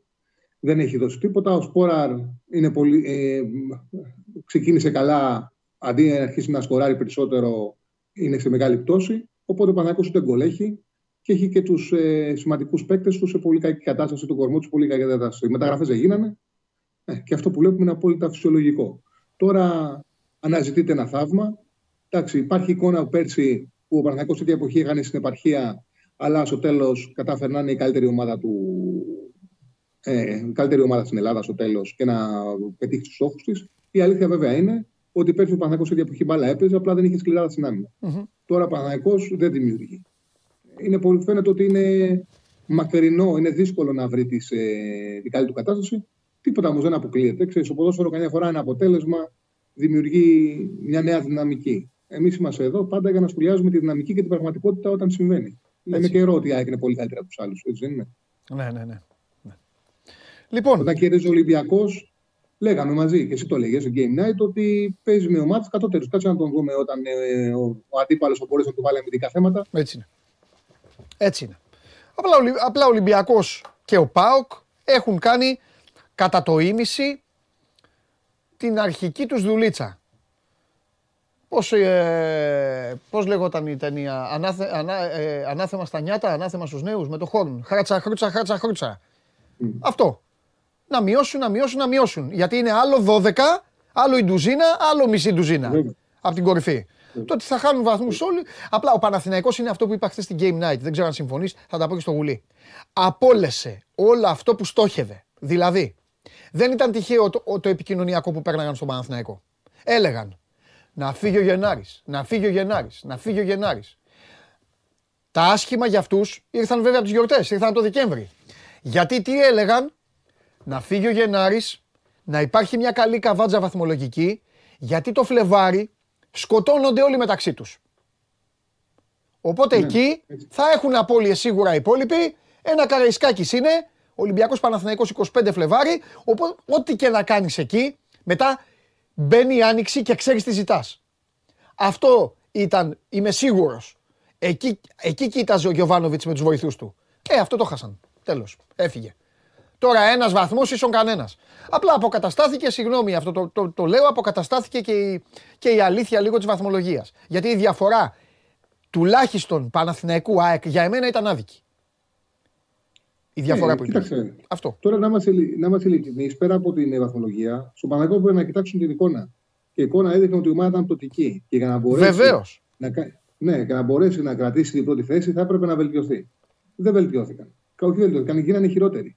Αυτή τη στιγμή ο Παναγιώτο είναι χειρότερο από την ΑΕΚ. Ο Παναγιώτο είναι χειρότερο από όλε τι ομάδε που κάνουν τον αθλητισμό. Ναι. Δηλαδή, ξέρεις, όταν είσαι στο μείον 6 και βελτιώνεσαι όπως βελτιώνει το ΠΑΟΚ, έχεις περισσότερες πιθανότητες από το να είσαι στο συν 1 και να γίνει χειρότερος. Αυτή τη στιγμή ο Παναγιώτο η πορεία του, η εικόνα του είναι για να το περάσουν οι άλλοι. Και να αποδειχτεί, σε εισαγωγικά το λέω, σαν πώς είναι στο μαραθώνιο που υπάρχει ένας λαγός που τρέχει τι πρώτες κούρσες, τους περνάει όλους και στο τέλος το περνάνε. Ναι, ναι, ναι, ναι, ναι. Τι ναι. φαίνεται ότι πάνε να είναι η εικόνα του Παναναναϊκού. Τώρα βέβαια υπάρχουν δυνατότητες να γίνουν μεταγραφές, να δούμε τι παίκτες θα έρθουν. Και είναι πολύ σημαντικό πέρα από το μάτσο του κυπέλου, που εντάξει είναι δύσκολη ανατροπή, να κερδίσει τη Δευτέρα στην Τρίπολη. Μετά θα έχει ένα εύκολο παιχνίδι με τη Λαμία μέσα. Ξέρεις, να κάνεις το 2 στα 2 και έρθουν και δύο τέτοιοι καλοί παίκτες Ναι. και συνεχίσει να είσαι πρώτος, μήπως γυρίσεις εκεί το κλίμα. Αλλά και να γίνει αυτό, το ξαναλέω, τη Δευτέρα πρέπει να κερδίσει οπωσδήποτε. Ναι. Και το καταλαβαίνουν όλοι. Χρειάζεται είναι δύο σπουδαίες μεταγραφές ο Παναγιώτο. Ναι. Σπουδαίες μεταγραφές. Ναι, ναι, ναι. Για να δούμε. Για πες Τσάρλι μου τώρα για τα άλλα για να σε αφήσω. Κοίταξε, σή- σήμερα παίζει ήδη η Ίντερ με την Έμπολη. Η Ίντερ πήρε πολύ μεγάλη ψυχολογία που κέρδισε τη Μίλαν με 3-0 ε, στο Super Copa. ε, μπορεί να το πάρει την έμπολη με ασιατικό handicap 1,5 και είναι πάνω από ένα 70. Και η Βαλένθια, η οποία έχει πέσει από τη μέση της βαθμολογίας στο 12-13η θέση, θεωρώ ότι θα βελτιωθεί. Πρέπει να την κερδίσει στην Αλμερία. Να δούμε αν θα κάνει αυτά που λέει ο Γκατούζο. Που δεν δίνει το... Βγαίνει ο Χρυστοφιδέλη. Περιμένει ο Χρυστοφιδέλη ο Γκατούζο να βγάλει το λάτο από την 11 που τον βάζει χαφ. Μήπως τον πάρει ο Ολυμπιακός. Εντάξει, τον βάζει ο Γκατούζο. Εντάξει, γενικά πάντως η Βαλένθια είναι, ε, ε, είναι ομάδα για να διεκδικήσει την Ευρώπη και ας μην την πάρει. Δηλαδή δεν είναι για να είναι κάτω από τη μέση βαθμολογίας. Είναι σημαντικό το μάτι με την Αλμερία. Πρέπει να το πάρει. Είναι στο 65 ο Άσος. Ξέρω ότι θα το πάρει. Πήγαμε καλά το Σαββατοκύριακο γενικά. Και το Σαββατοκύριακο Κυριακή ήταν καλές μέρες. Από όσα έδωσα εδώ είχαμε τρία ταμεία. Ναι. Και, η δια, και η Διάδα του Σαββάτου σε, στο εξωτερικό και, και στην Ελλάδα η Διάδα και της Κυριακής η Διάδα στο εξωτερικό. Ιντερ πολύ άσο σχετικό χάρη 1,5. Βαλένθια Αλουμερία, άσος είναι το παρολί για σήμερα. Πάει Ωραία. ψηλά η Ιντερ, πάει στο 75-80 με σχετικό χάρη 1,5. Η Βαλένθια είναι στο 65. Ναι. 60 Εγώ θα την πω την αμαρτία μου, εσείς να κάνετε αυτό που λέει ο Τσάρλι. Εγώ όσε φορές έπαιξα κόντρα την έμπολη. Με ε, εντάξει, αυτά. Τι φοβάμαι. Μόλις βλέπω, μόλις βλέπω έμπολη, λέω Παναγία μου. Τσάρλι μου, φιλιά. Οικολογικό το σχήμα. Γεια σου, Παντελή μου. Γεια σου, Τσάρλι, τα λέμε αύριο. Φιλιά πολλά. Λοιπόν, αυτά και από τον uh, Τσάρλι. Πάρτε, πάρτε μια βαθιά ανάσα, γιατί εδώ ερχόταν κάθε μέρα ένας κύριος, το παίζε άνετος, άνετος, άνετος. Για να δούμε σήμερα πόσο άνεση θα κουβαλήσει όταν κάθίσει απέναντί μου. Κατέβασε το νέο app του Sport 24 και διάλεξε τι θα δεις. Με το MySport24 φτιάξε τη δική σου homepage επιλέγοντας ομάδες, αθλητές και διοργανώσεις. Ειδοποιήσεις για ό,τι συμβαίνει για την ομάδα σου. Match Center, Video Highlight, Live εκπομπές και στατιστικά για όλους τους αγώνες. Μόνο αθλητικά και στο κινητό σου με το νέο Sport24 app. Κατέβασέ το! Και γιατί μου τη δείχνει στην βαθμολογία και γιατί μου την κάνει. Τέλος πάντων. Θα Καλά, καλά, πες, πες, θα τα πούμε. Ναι, ναι. Άρχισε από τις ειδήσεις. Πες, ε, ε, άρχισε από που θες. Όλα ειδήσεις είναι. Ναι. Λοιπόν, ξεκίνα. Γεια σας, καλή εβδομάδα. Ρε, εσύ πριν αρχίσεις από τις ειδήσεις όμως. Ναι. Για να μην το ξεχάσω, γιατί στο είχα πει Παρασκευή δεν, είχε, δεν ήρθε η αφεντιά σου. Ναι, δεν μπορούσα. Ρε, αυτός ο διάλογος πρόεδρος δικαστηρίου με αστυνομική να. Τι έπος είναι αυτό; Ε, για, τη, για τη βραδιά με το Φίσα, λες. Ναι. Ε. Ρε, τι ρωτάει η πρόεδρος πειρατέπαινο. Μάλιστα. Γιατί πειρατέπαινο; Δεν ξέρω λέει και δεν με νοιάζει. Λες του πρόεδρο δικαστηρίου. Δεν ξέρω και δεν με νοιάζει. Να σου πω τώρα Γιατί για την απάντηση. Τι, να σου πω. Τι να κοπέλα μου, καλά. Εκείνη και την θυμάστε τη βραδιά. Εκείνη την ώρα πρώτα απ' όλα αν υπήρχε αστυνομία. Θυμάστε, με ιεραρχία. θυμάστε τη βραδιά της. Ε, για την παρέμβαση λέει που πάει εκεί και πιάνουν το, πιάνουν το φύσα αρχικά. Και λέει ο Φίσας, είπε αυτό. Και λέει ο Φίσας, Ε, με να πιάνετε λέει αυτός με μαχαίρωση. Είπε, ρωτάει ο πρόεδρος. Και γιατί λέει πιάσατε αυτόν, γιατί λέει αυτός φώναζε; Αφού τον είχαν μαχαίρωση. Εντάξει, κοίταξε να δεις. Να είμαστε και λίγο δίκαιοι. Όχι, Όλοι λέω. έχουμε τύχει σε τσαμπουκάδες και σε αυτά. Αν υπήρχε κάποιος. Εν μεταξύ είναι και το, εκεί σε πιάνει και το γαμό του στην ανθρώπινη ζωή. Γιατί εγώ αυτά ξέρεις, τα κάνω και εικόνα. Δηλαδή τώρα το παιδί αυτό ήταν όρθιο. Φώναζε, ούρλιαζε, είχε δηλαδή τις δυνάμεις του, είχε όλα και, δεν, και έχασε τη ζωή του. Τον, δεν πρόλαβα να τον σώσουν. Ήταν επαγγελ... Τι να σώσουν. Το... Ε, ξέρω εγώ τι να σώσουν. Το, δεν χτύπημα, είναι, το ναι. χτύπημα ήταν επαγγελματικό εκεί. Ναι. Το πώς τον χτύψει και πού. Δεν θα. Δεν θα Τέλος πάντων. Και λέει πήρε έπαινο. Τώρα μεταξύ, αυτοί που δίνουν τον έπαινο τώρα κανονικά τη φωνάζουν γιατί λένε πρώτον φέρ το πίσω. Αυτό δεν ξέρεις γιατί, γιατί το δώσαμε και δεν σε νοιάζει. Τι είναι αυτό. Ε, τι να σου πω τώρα. Αυτό τώρα σε αυτή τη δίκη είναι, είναι μια λεπτομέρεια. Θυμάμαι που το άκουσες και μου το πες. Λοιπόν, Εν τω μεταξύ, περίμενε, πάμε όχι, σε άλλη έχω, δίκη. έχω κι άλλα. Πάμε σε άλλη δίκη. Και θα την, πα- θα, Πιο βαριά έγινε και κάλεσαν την, ε, την κοπέλα του Φίσα με... Δεν είχε εντοπιστεί όλο τον καιρό. Όπως καταλαβαίνεις, εκείνο το βράδυ τον κράτησε στην αγκαλιά της, ξεψύχησε. Η κοπέλα εξαφανίστηκε για πολλούς λόγους. Ναι, ρε παιδί μου, γιατί δεν εμφανιζόταν. Να σας δεν, θυμίσω, δεν μπορούσε. Να σας θυμίσω, Και ναι. έπρεπε να γίνει, Και να ασκηθεί... Δεν την είχαν καν εντοπίσει και μετά τώρα θα την ε, βρουν να τη φέρουν. Να σας θυμίσω εκείνο το, πρώτον εκείνο το βράδυ, δεύτερον τι είχε περάσει, δεύτερον τη δύναμη τότε της Χρυσής Αυγής στο δρόμο. Ναι, Έτσι. εντάξει, δηλαδή εντάξει, και οι καταλαβαίνω. μάρτυρες που βγήκαν, οι- ε, το, το κορίτσι κιόλας που βγήκε Ναι. και είπε και πήγε στο τμήμα, της έλεγε η μάνα της μην πας και πήγε και κατέθεσε. Εντάξει, τι να Μάλιστα. πω. Οκ. Δηλαδή, ποιος θα, το- ποιος θα ήταν τόσο γενναίος να το κάνει. Τι να σου πω. Τέλος πάντων. Πάμε. Λοιπόν, πάμε στη δίκη για τη δολοφονία του Άλκη. Έτσι. Ξεκίνησα, Ξε- ε, αν είμαι λάθος να μου πεις, ξεκίνησα και είπα μάλλον εξωγήινη πρέπει το ναι, να πολύ το σωστά το λες. φαντάζομαι. Πολύ σωστά το λες. Αυτοί λέει Θα και οι αρχίσω- 12 είπαν δεν το κάναμε. Θα αρχίσω λοιπόν Στο είχα πει και την προηγούμενη φορά. Καλά, αυτό είναι ότι του είναι Θα, θα δικηγόροι τώρα. αρχίσω, εντάξει, ναι. είχε ένταση κιόλας απ' έξω. Ναι. Γιατί είχε και συγκεντρωμένους και τα λοιπά. Ε, με κουκούλες. Έγινε Ε, ένας ο παδί του Άρη είναι αυτή. έγινε ένας διαπληκτισμός που δεν ξέρουμε γιατί και με πώς, γιατί φοράνε και κουκούλες κτλ. Ε, δεν, δεν, δεν επεκτάθηκε, Ναι. είχε και αστυνομία κτλ. Εντάξει, το Δεν λέω είναι- για να μην μου πει κανείς εσύ που το ξέρεις, το φαντάζομαι. Τι θα δεν είναι. είναι αυτή η ουσία βέβαια. Ναι. Κράτησε λίγο. Να πάμε σε αυτό που είπες, στη δίκη. Λοιπόν, Ναι.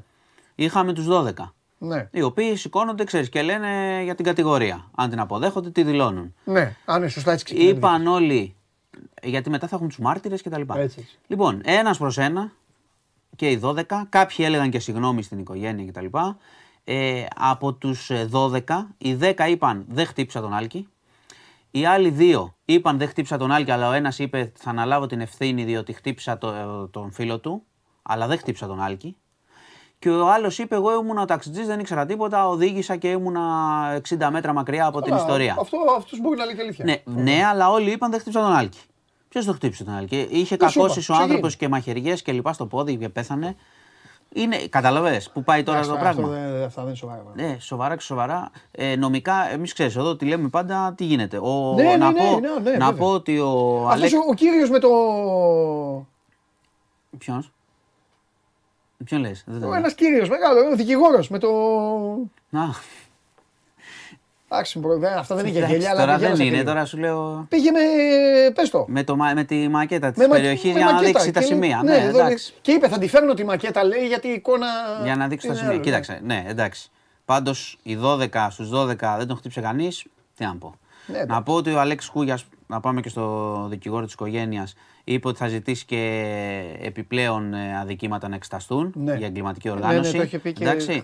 και επίσης ο Αλέξης Κούγιας έχει ζητήσει, είχε ζητήσει η δίκη να γίνει στην Αθήνα. Για λόγους Ναι, το είχε ασφαλείας, διότι λέει να ορίστε, βλέπετε τι γίνεται έξω κλπ. Εντάξει, πάντως. Καλά, μισό λεπτό. Να πω και αυτή κάτι είναι η όμως. υπερασπιστική Εντάξει, γραμμή. Δεν γίνεται και κάτι φοβερό. Όχι. Μην Έχει μια- τρελαθούμε. έχει Έχουμε μια- δει.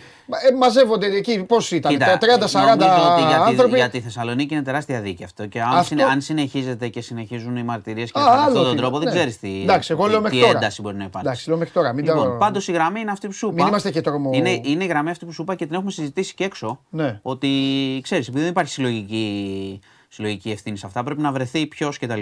Ναι. Θα, είναι, θα, είναι, θα γίνει μάχη νομική. Επίσης είναι μια δίκη στην οποία υπάρχουν, να τα λέμε αυτά, υπάρχουν και κανονικοί μάρτυρες.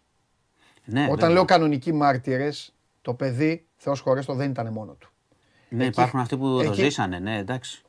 Εκεί Και γλίτωσαν κι αυτοί, θα μπορούσε να μην ξέρει τι Ακριβώς. γινόταν. Εκεί οι δύο. υπάρχουν άνθρωποι οι οποίοι τις φάγανε κανονικά και ήταν εκεί. Δηλαδή, ένας σοβαρά χτυπήθηκε, Ακριβώ. έτσι. Αυτός θα ανέβει στο εδόλιο, θα ανέβει, στο, στο εδόλιο του κατηγορουμένου, ε, θα ανέβει στην έδρα, θα ανέβει στην έδρα και μπορεί να πει Αυτός εδώ μου έκανε αυτό, αυτός εκείνο, αυτός το άλλο. Δηλαδή τώρα μην κοροϊδευόμαστε. Τέλος πάντων, καταλαβαίνεις θα έχει συνέχεια Ναι, μεγάλη αυτό. και θα την παρακολουθήσουμε τη δίκη. Λοιπόν, ε, είχαμε χθες πάλι ε, γυναικοκτονία. Πρωί κιόλας, ξημερώματα. Ένας 50χρονο στην Νίκαια τηλεφώνησε και είπε: Έπνιξα τη γυναίκα μου. Πήγε η αστυνομία. Πράγματι βρήκε μια 54χρονη, είχε ασφικτικό θάνατο. Ε, εντάξει, προφανώς συνελήφθη ο, ο άνδρας και ήταν και στο νοσοκομείο διότι έπαθε επιληπτική κρίση. Υπήρχαν πολλά προβλήματα από ό,τι φαίνεται στην οικογένεια. Έχει αποδειχθεί ότι είχε, ο 50χρονος είχε νοσηλευτεί και στο Δαφνί νωρίτερα. Α, Υπάρχει ζήτημα δηλαδή. Είχαν πολλές, πο- πάρα πολλούς ε, τσακωμούς και καυγάδες. Ε, πήγε, Πώς- στο- πώς την πήγε έπνιξε; στον εισαγγελέα. Τι, με τα χέρια του. Α, της αγκάλισε. Ναι, ναι. Α, νόμιζα. Ε, και, είχε, Νομίζω και, και, απο, και αποφρακτική είχε και τη μύτη την είχε πιάσει. Α. Ε, είχαν πολλούς καυγάδες. Να, ε, είχε, πήγε στον εισαγγελέα, θα απολογηθεί την Παρασκευή. ναι. Ε, να πω ότι επειδή προφανώς υπήρχε, υπήρχαν ζητήματα, δηλαδή είχε προβλήματα ο άνθρωπος, η- είχε πάει και αστυνομία στο παρελθόν, τον είχαν συλλάβει δύο φορές, η γυναίκα είχε πει ότι δεν ήθελε τη δίωξή του. Ε, είχαν και ένα παιδί 13 ετών, ένα κορίτσι το οποίο ζει σε άλλο σπίτι με τη γιαγιά. Γενικά ήταν μια, είναι μια πολύ τραγική ιστορία. Έτσι ξεκίνησε, έτσι ξεκίνησε η χθεσινή μέρα, νωρίς το πρωί. Ε, να σε, χθες είχαμε και ένα συναγερμό, πολύ περίεργο, δεν ξέρω αν το, το είδες, με αεροπλάνο που ερχόταν από Πολωνία στο Βενιζέλος και υπήρξε σήμα για βόμβα. Στο αεροπλάνο; υπήρξε σήμα, ειδοποίησε ο πιλότος που ερχόταν για, για βόμβα. Άκου πώς είχε γίνει, για, διότι τελικά ευτυχώς δεν έγινε τίποτα. θα το, έχεις- το έχεις μάθει. Ε, βρέθηκαν Καλά μαχη- με έχει μαχητικά δίπλα του, έτσι, τα γνωστή διαδικασία.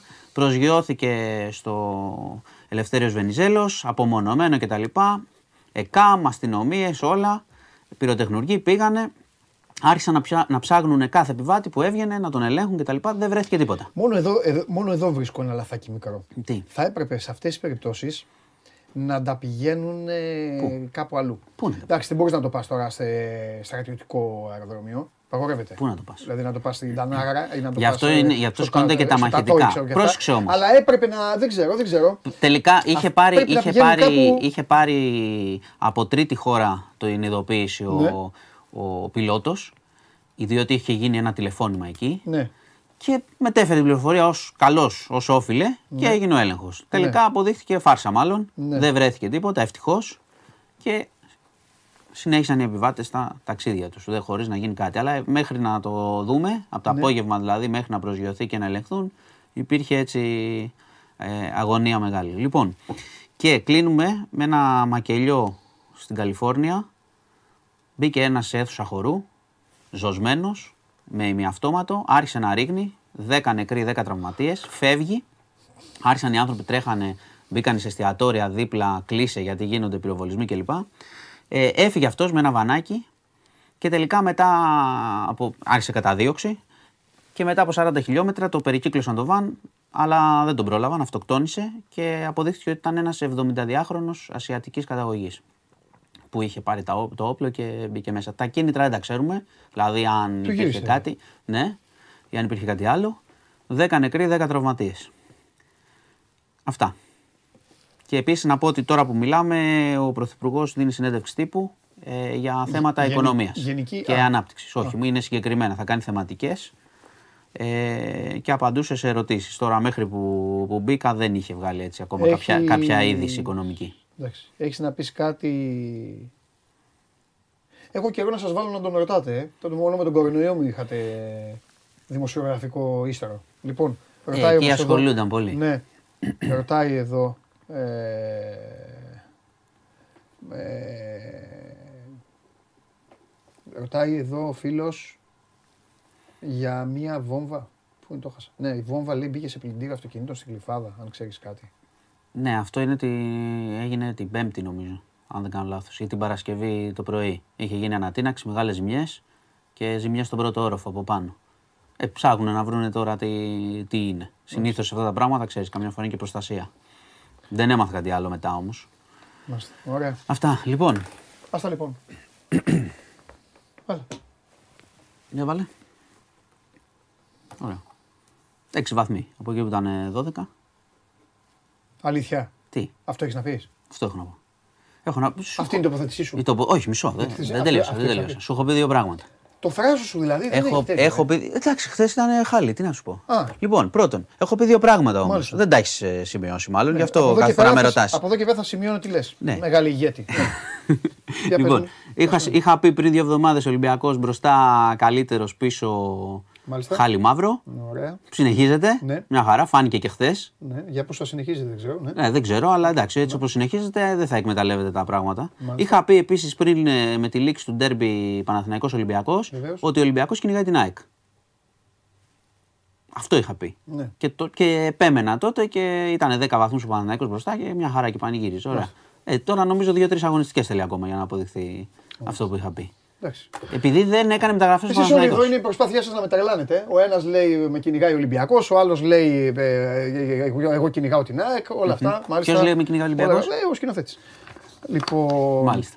Δεν τον κυνηγάει η ΑΕΚ. Είναι Όχι, ένα δεν, δεν, τη βαθμό βλέπει, πίσω. δεν τη βλέπει την ΑΕΚ. Δεν τη βλέπει. Τέλος Έχει, πάντων, τέτοιο, εντάξει. έχει, Εντάξει. έχει στα, είναι στα χαρακόμματα. Εντάξει. Έχει ξεφύγει από τον Λουτσέσκου. Ε, τώρα τσακώθηκε με τον Λουτσέσκου. Έχει τσακωθεί.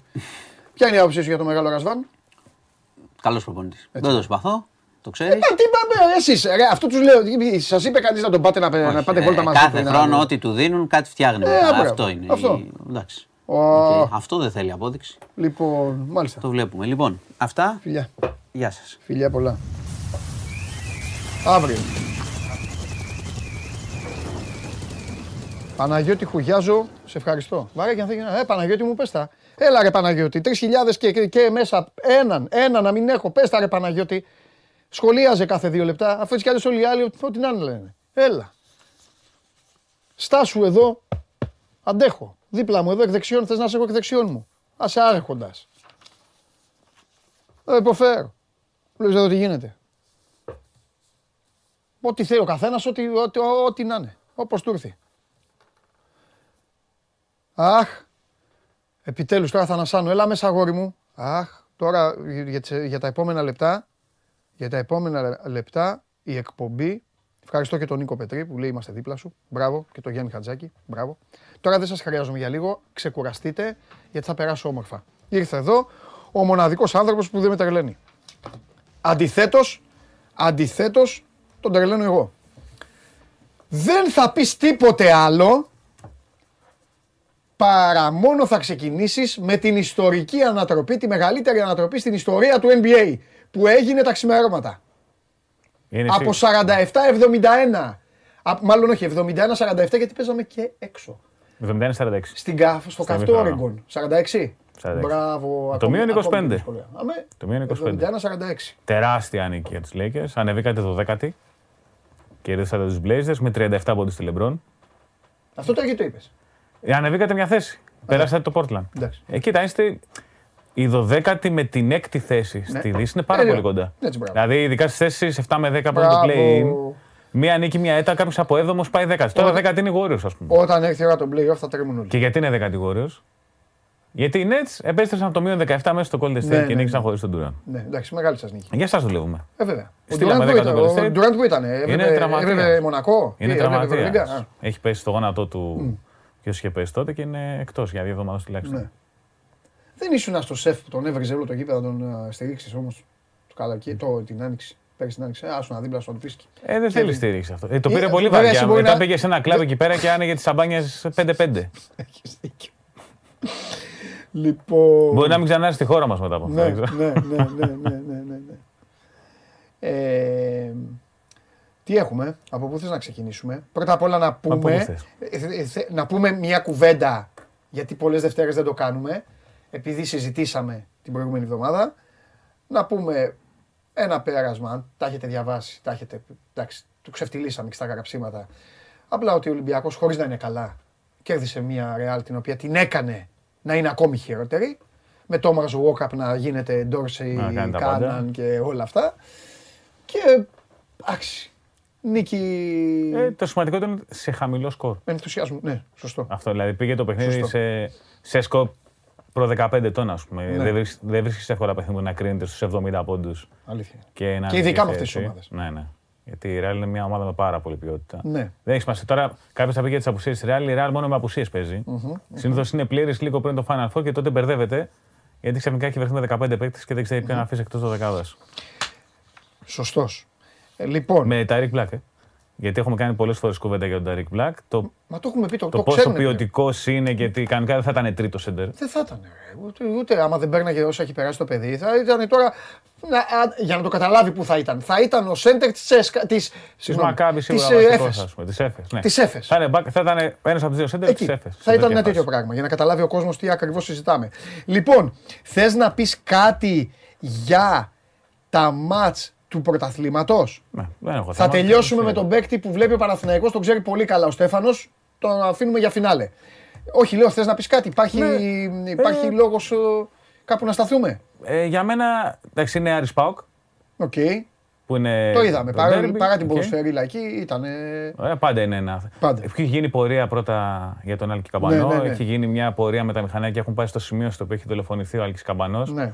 Εκατοντάδες φίλοι του Άρη. Ναι. Και κατόπιν πήγαν με τα μηχανάκια στο γήπεδο για να δουν τον αγώνα. Με την κλασική ατμόσφαιρα που μόνο στο Αλεξάνδρειο μπορεί να ζήσει κάποιος. Είναι η Γκάλης Hall, Ναι. που είναι η αίθουσα αντίστοιχα τέλος πάντων. Με τα χαρτάκια τα οποία είναι από τα πιο όμορφα σκηνικά που μπορεί να ζήσει κάποιος αν πάει σε γήπεδο. Ε, η νίκη της ΑΕΚ για μένα στον Απόλλωνα δεν είναι τόσο λόγω του ονόματος, όσο ότι η ΑΕΚ έχει επιτέλους τον Αϊζάια Μάιλς δηλωμένο στον ΕΣΑΚΕ, γιατί τελείωσε με τα ban. Άρα ανακοίνωσε Γιάνκοβιτς, ανακοίνωσε Γόντικα και μπόρεσε να προσθέσει τον Αϊζάια Μάιλς στο ρόστερ στην Basket League και της αλλάζει λίγο το προφίλ. Επιτέλους θα έχει βάθος το οποίο δεν το είχε μέχρι να διευθετήσει αυτά τα ζητήματα που ήταν ανοιχτά. Μάλιστα. Ο Κόλοσο παραμένει αίτητο στη Ρόδο και είναι μια ομάδα που έχει πάρα πολύ ενδιαφέρον. Όπως παραδοσιακά μέσα στο Παθοδόρου μετά τον Νοέμβριο αρχίζουν και ανεβάζουν στροφές. Έχει κάνει κάποιες πολύ ωραίες προσθήκες και δεν έχει παρά Κάνει ακόμα μπροστά ο James Young που είναι ένα πραγματικό πολυβόλο Ναι. που είχε έρθει κάποτε είχε παίξει στους Celtics. Μμμ. Προμηθέας εντάξει πέρασε από την νίκια με τον Ιωνικό. Ναι. Και μετά ήταν Λαύριο Παναθηναϊκός. Και συ- το Λαύριο Παναθηναϊκός, ναι, 84-86. Εντάξει. Ε, προκάλεσε και αυτό το μάτς ένα κλίμα πάλι για το Ράντονιτς. Ρε εσύ θόλωσε εκεί, τον έβαλε ο... ή δεν είχε δει. Μήπως δεν είχε δει, επειδή του έχουν πέσει και πολλοί Παναθηναϊκοί και, τον, ε, και, και όλοι οι μπάσκετ το τέτοιο του το έχουν αλλάξει τα φώτα. Να πω απλά ότι μπορεί, συμβαίνει αυτό. Μπορεί εκείνη την ώρα να μην το πήρε χαμπάρι ότι άφησε ο κοντός του Λαύριου την μπάλα να κυλήσει. Λέω για την περιβόητη φάση που Ναι, έφαγε ναι. τεχνική ποινή γιατί ζήταγε. Μας φάγανε 10 δευτερόλεπτα, έλεγε, έλεγε τέτοια πράγματα. Ναι, Ενώ- πιθανότατα δεν το είδε. για- Και εγώ αυτό για νομίζω. να Εντάξει δώσει τώρα, έτσι. μην το έχουμε. Λοιπόν. Ε, Να πούμε μία-δύο μικρές ειδισούλε πριν. όχι, να πάμε πω στα πρώτα ότι βαριά. στι 7 και Ναι. 4 έχει περιστέρι Ολυμπιακός. Για να το κλείσουμε αυτό. Αυτό ναι. Το περιστέρι δεν θα έχει τον Τζούστον, Ναι. ο οποίος αποδεσμεύεται. Είναι θέμα χρόνου να αποδεσμευτεί. Τέλος Ναι. πάντων, δεν ταιριάζει πλέον στη φιλοσοφία Ναι. της ομάδας. Οπότε δεν έχει backup center αυτή τη στιγμή. Βγαίνει στην αγορά για center λογικά. Ναι. Οπότε θα παίξει επικουρικά ο Αγραβάνη σήμερα στο 5 πίσω από τον Πιλάν. Το είναι το ένα. Ναι. Το ο Ολυμπιακός δεν έχει κάποιο πρόβλημα. Ναι. Ε, μια σημαντική είδηση για τους ανθρώπου που έχουν ζήσει τον μπάσκετ δεκαετία του 90 είναι ότι πέθανε ο Σπύρος Γαλάνης. Ήταν πρόεδρος του Απόλλωνα Πάτρας στα 11 χρόνια της δεκαετίας του 90. Ναι. 84 ετών. Είναι ο άνθρωπος που έχει βγει μπροστά για να φτιαχτεί το γήπεδο της Περιβόλας που είναι η έδρα του Απόλλωνα Πάτρας. Και είναι ο άνθρωπος ο οποίος στήριξε πάρα πολύ, θα το πω εγώ, αυτά τα παιδιά. Εμένα μου αρέσει πάρα πολύ. Συγγνώμη, οι προμηθέες. Ε, με τον Απόλλωνα Πατρώνη μέσα στην Πάτρα. Αυτή, αυτή την ομάδα μάθαμε. Πέτει Έχουμε Βέι συνηθίσει και να Τζάκη κάνουμε, ναι. Σκοτοκουρίδη, Μέλης και αυτά. Μολπέτα, Βετούλα, Και μετά ναι, είναι μετά. αυτά τα παιδιά που τώρα είναι στον πάγκο του Απόλλωνα. Ε, ε, εγώ χαίρομαι πάρα πολύ. Γιατί τα γνωρίζω κιόλας τα παιδιά. Και ο Βετούλας και ο Μολφέτας και ο Αργυρόπουλος ο Νίκος. Αργυρόπουλος, ο Μπάρλος ήταν πιο μετά μαζί με τον Ναι, Αργυρόπουλο. όλα αυτά τα παιδιά λοιπόν τα στήριξε. Ο Μυριγίνο έχει κάνει την Ο- καλύτερη ο σεζόν στον αείμνηστος. Απόλλωνα τότε Ναι. που πήγε τελικό κυπέλου Ελλάδος. Που είχε αποκλείσει τον Παναθηναϊκό στον ημιτελικό και είχε απολυθεί ο Μάλκοβιτς από αυτό. Ναι, ναι, ναι, Το ναι. 97. Λοιπόν. Και... Χαροντέλη, Ράιλι. Ναι, και έχουν μετά έρθει- ήταν- αυτή είναι η έχουν μετά. παίξει σπουδαίοι ξένοι επί Σπύρου Γαλάνη στον Απόλλωνα Πάτρα. Σωστά. Στα πολύ ωραία χρόνια του. Τα, πιο, τα λίγο πιο ρομαντικά όχι, δεν ξέρω, είναι άλλο γιατί Αλήθεια. όταν κάτι είναι 30 χρόνια πίσω πάντα μας φαίνεται πιο ρομαντικό. Όταν το ζει, Ε, όχι, αλλά είναι και αλήθεια. Ναι. Τέλος πάντων. Άλλο; άλλες τίποτα. εποχές. Ε, μόνο το Κάτι ότι η Ζάλγκη τελικά χάνει τον Τέιλορ για τρεις εβδομάδες. Ναι. Αυτό που αντικατέστησε τον Evans. Τον Evans. Τρεις εβδομάδες έξω. Δεν τη θέλει να κρατάει Αμερικάνο που η Ζάλγκη Ναι, στη γη. ναι, ναι, ναι. Ατυχία, ατυχία μεγάλη. Λοιπόν, πρώτα απ' όλα, Napier. Πώς το. Ναι, η Πιέρ τον λέμε εμείς. Napier. Ναι, Εντάξει, Οκ. Για λέγε. ναι, η Πιέρ. Πρώτα απ' όλα το, το βλέπεις πιθανό; Ε, τι, ε, κάνε μια εικασία. Κάνε μια... Κασία. Σύμφωνα και με. Με βάση τα Ναι. όσα είναι γνωστά. Η αλήθεια είναι ότι μου φαινόταν δύσκολο να επιστρέψει στην Ευρώπη μετά την περσινή του εμπειρία με τη Zenit. Και κάπως έτσι είχε κυκλοφορήσει πέρυσι, όταν είχε ακουστεί για Ερυθρό Αστέρα κάποια στιγμή πέρυσι το Σεπτέμβριο, Ναι. πριν πριν να σκάσει τις άλλε βόμβες ο Ερυθρός Αστέρας. Φαινόταν δύσκολο γιατί είχε μια πολύ δύσκολη σεζόν πέρυσι η Zenit, γιατί τραυματίστηκε σε φιλικό. Οπότε έχασε το μεγαλύτερο μέρος της σεζόν. Και όταν ήταν να επιστρέψει, έγινε ο πόλεμος στην Ουκρανία. Οπότε όπως ήρθε, έφυγε. Ε, είναι μια πολύ ενδιαφέρουσα περίπτωση παίχτη. Δηλαδή, όσοι τον παρακολουθούμε, εγώ είχα, λόγω NBA τον παρακολουθώ από το ξεκίνημα της καριέρας του. Εντάξει, αυτό είναι. Όσοι παρακολουθούν NBA, Ναι. ήταν ένας παίκτης, είναι, έχει ύψη 1,83, να το πούμε. Δεν είναι δηλαδή ακριβώς το ψηλό γκάρ το οποίο μπορεί να έχει κάποιος στο μυαλό του. Είναι ένας εξαιρετικός σκόρερ, ειδικά μετά από τρίπλα. Στο NBA έμαθε να σουτάρει και από απόσταση, άρα μπορεί να παίξει μακριά από την μπάλα, με ό,τι αυτό συνεπάγεται σε έναν Παναθηναϊκό με πολλούς χειριστές, γιατί είναι απαραίτητο να ανοίγει το γήπεδο. Ο δικός μου προβληματισμός είναι κυρίως ότι δεν είναι καθαρός point guard. ναι. Και επίσης. Πες το στα ίσια. Με Ναι. Bacon θα γίνει. Το ένα είναι αυτό. Ο Παναθηναϊκός έχει ήδη δύο Αμερικάνους point guard, το Λι και το Walters. Έχει άλλους τρεις περιφερειακούς. Τον Άντριου δεν το βάζω στην εξίσωση πλέον. Όχι. Υπάρχει ο Γρηγόνης, ο Πονίτκα, που είναι επίσης περιφερειακοί. Ο Μπέικον είναι τριάρι που πάντα περνάει στο 4. Είχα την εντύπωση ότι ο Παναθηναϊκός έψαχνε για power forward. αλλά επειδή απ' την άλλη υπάρχει σημαντικό επιθετικό πρόβλημα στον Παναθηναϊκό όταν δεν τραβάει ο Μπέικον ο Νέιπιερ είναι αλήθεια πως είναι ένας παίκτης ο οποίος μπορεί να τραβήξει, να κουβαλήσει μια επίθεση.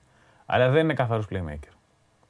Δηλαδή ο Παναθηναϊκός θα έχει Ναι, τρεις ρε παιδί point μου, guard αλλά που δεν κάνει θα εκ πω των τριών, κάτι. Δεν είναι ακριβώς Εδώ όμως point guard. λέγεται. α, α, Εδώ κολλάει αυτό που λένε ο- οι, οι, οι, οι μπασκετομανείς. Συγκεκριμένος είναι ο αριθμός των επιθέσεων. Μετρημένες είναι οι μπάλες που θα πάρει μια ομάδα. Ναι. Αλλιώς θα παίρναν όλοι από πέντε εκτελεστές.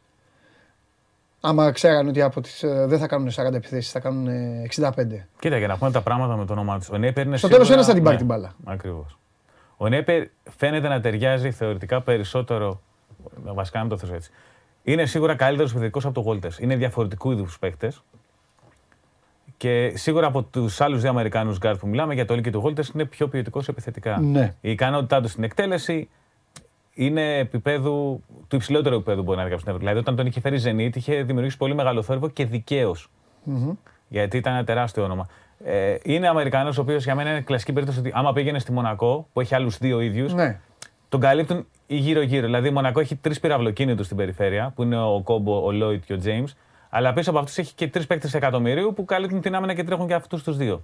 Δηλαδή, που είναι ο Μπράουν, είναι ο Χολ, όλα αυτά. Είναι ένας παίκτης ο οποίος δεν, το συζη- δεν συζητιέται η ποιότητά του και αυτά τα οποία μπορεί να κάνει στο παρκέ. Έχοντας παίξει, έχει μικρό δείγμα αγώνων την τελευταία διετία. Ναι. Έχει αυτούς τους 10-12 αγώνες που έχει παίξει στη Τζιλίκο που είναι εξαιρετικός, έχοντας 22 πόντους μέσω όρο. Γιατί πέρυσι πρακτικά τη σεζόν την έχασε. Άρα τώρα από τον Νοέμβριο και μετά είναι που έχει επανελθεί. Εμένα το, το ερώτημα μου είναι κατά πόσο μπορεί να ταιριάξει ένα άνθρωπο που θέλει τόσο πολύ την μπάλα στα χέρια όταν το ίδιο θέλουν και ο Βόλτερ και ο Λί και ο Μπέικον και ο Καλά, Γκριγκόνης. εκεί θα αλλάξουν οι χρόνοι. ρε φίλε. Θα αρχίσουν άλλες κουβέντες. Αλλά ένα παίκτη ο οποίο μπορεί να κάνει άνω κάτω ένα παιχνίδι. Δεν το- Δηλαδή, για μένα το πιο κοντινό στη σύγκριση, αν και δεν είχε παίξει καλά στην Ελλάδα, είναι ο Τζανίρο Πάργο. Γιατί είναι Ναι. ίδιο μέγεθος, ίδιο στυλ, σουτάρει καλά μετά από τρίπλα, εξαιρετικός Σωστό, βολές. σωστό Δηλαδή, παράδειγμα, ναι, ναι, ναι, ναι. Και όταν είχε βγει από το κολέγιο που τότε που τον κοιτούσα αντίστοιχα λόγω σκάουτινγκ, ήταν δηλαδή. Έμοιαζε πάρα πολύ το προφίλ του με αυτό τον Τζανίρο Πάργο. Ο οποίος δεν είχε ταιριάξει στον Ολυμπιακό για άλλους λόγους. Τέλος πάντων, ήταν πάλι έβδομος ξένος αυτός. Έτσι, Τα έτσι. θυμάσαι καλύτερα. Ναι, από ήθελε μένα. άλλες μπάλες, ήθελε, ήθελε. Αυτό που λέμε. Αλλά Αυτό που είναι λέμε. ένα. Μιλάμε για παίκτη ο οποίος έχει τη δυνατότητα να έχει 20 πόντους σε κάθε βράδυ σβηστά. Ναι. Εδώ συζητάμε. Ναι. Αμυντικά είναι οριακά μετά από και τον περσινό τραυματισμό του. Βάζει πάρα πολύ τα χέρια στην μπάλα που σημαίνει ότι κάνει κλεψίματα, αλλά δεν είναι ακριβώς αμυντικός ο γκόλιθο, αλλά γι' αυτό είναι ο Λί.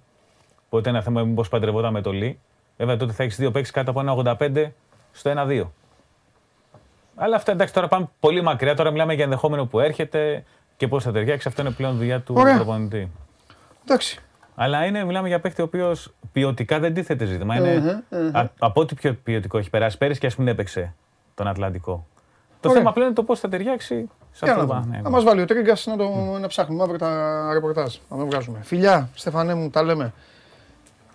Έρχεται Στέφανε εβδομάδα με Παναθηναϊκό Ζάλγκυρη στις 9 η ώρα της Πέμπτης και στις 9 η ώρα της Παρασκευής Ολυμπιακός Μακάμπι. Εντός έδρας δύο παιχνίδια, οπότε θα έχουμε να πούμε. Baldwin, σωστά. Λοιπόν, ε, αυτά για, για τον μαγικό κόσμο του μπάσκετ. Αυτά για τον Νέιπιερ που τον ε, γλυκοκοιτάζει ο, ο Παναθηναϊκός και πάμε τώρα στο κύριο. Πώς είστε, απόρρεξη.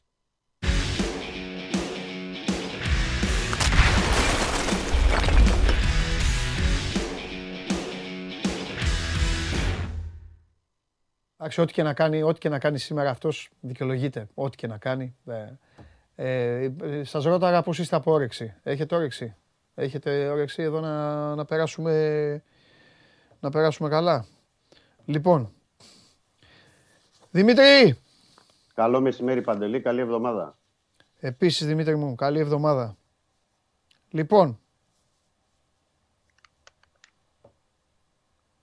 γελάνε εδώ τι κόψιμο, σου, έ- τι κόψιμο σου έκανε ρε Παντελή και αυτά. Δεν έχει παιδιά, δεν είναι. Άλλες φορές που τα έκανε αυτά, έπαιζε το, φιλ, το φιλεράκι και του χωνα. Του έλεγα τι έκανες τώρα, τι. Άμα είδατε τίποτα, έγραματά τους. Α. Ε, κου- Έχει κουδουνίσει το κεφάλι του. Το βράδυ κοιμόταν και έκανε Τάισον. Όχ, κουλιαράκης. Α, ένα τέτοια. Οπότε άστονα. Τι να κάνουμε τώρα, θα τα βάλουμε μαζί του. Δημήτρη, παρόλα αυτά, Από πού να όπως είπα χθες στην Game ξεκινήσουμε; Night, θα σου πω εγώ από πού θα ξεκινήσουμε. Θα ξεκινήσουμε από το ημίχρονο του αγώνα Ατρόμητος Ολυμπιακός. Είναι στο ημίχρονο και γνωρίζουν πολύ καλά όλα τα αποτελέσματα. Τι έκαναν ρε Δημήτρη μου στο δεύτερο ημίχρονο, για πες μου. Γιατί πήγε στο δεύτερο και δεν πάμε στο πρώτο; Σου εξήγησα γιατί. Γιατί είχαν ένα λόγο παραπάνω. Γνώριζαν πολύ καλά τι έχει γίνει πλέον. Και στη Λεωφόρο, καλά, στην Νεάπολη το γνώριζαν από το απόγευμα. Και, και όταν ξεκίνησε το παιχνίδι, ε, γνώριζαν ότι είναι 0-1 ο ΠΑΟΚ. Σωστό. Σωστό. Είδες εσύ κανέναν Ολυμπιακό στο πρώτο ημίχρονο; Γιατί εγώ δεν είδα. Όχι. Όχι. Καλά, γενικά δεν Δηλαδή- είδα. ε, Δηλαδή είναι 0-1 ο Πάουκ. Αλλά άσχετα τι είναι ο Πάουκ. Ναι, Ξέρεις ότι πρέπει να πας στο περιστέρι να κερδίσεις το παιχνίδι. ναι. Τι κάνεις. πιστεύεις μια εσύ; ομάδα, μια ομάδα άνευρη, ναι. μια ομάδα χωρίς πάθος, μια ομάδα που φαίνεται ότι δεν είχε προετοιμαστεί κατάλληλα πνευματικά. Μμμ. Δεν θα πω εγώ αγωνιστικά. ναι. Γιατί για να λέμε και τα πράγματα και τα γνωρίζει ο κόσμος. Ναι. Ο κόσμος γνωρίζει πε- πολύ περισσότερο δηλαδή και καταλαβαίνει. Ναι. Όλοι οι παίκτες, με εξαίρεση το Χουάν, όλοι οι άλλοι τους ξεκούρασε ο Μίτσελ στο παιχνίδι με τον Άρη. Σωστό. Οκ, Για να είμαστε δίκαιοι. Δεν ήταν κανένας κουρασμένος ή αυτό να μην έχει τρεξίματα ή να μην μπορεί να παίξει. Αλλά εγώ δεν είδα τρεξίματα. Δεν είδα πάθος. Είδα μια ομάδα έτσι flat, άνευρη, προβλέψιμη. Όπως είναι γνωστό ότι είναι προβλέψιμη με τον τρόπο παιχνιδιού τους, γιατί αυτό είναι που ε, κατεβάζει ο Μίτσελ. Όπως προβλέψιμη είναι και η πρώτη αλλαγή, δηλαδή του Φορτούνη με τον ε, Μασούρα. Ε, δηλαδή, Το δεν άλλο χρειάζεται- πάλι. Ναι, τώρα έχουμε τόσα πολλά και θα σε ανακατέψω κιόλας και θα το κάνουμε ψαρόσουπα. Αλλά τι- το άλλο Γι' αυτό- πάλι. Το, εγώ το οκ, έγραψα. αυτό- Δεν ξέρω, όχι, δεν ξέρω. Είμαι σίγουρος ότι συμφωνείς. Ρε παιδάκι μου. Αυτός ο Μπακαμπού. Τον τελευταίο μήνα είναι καλός. Είναι πολύ καλός.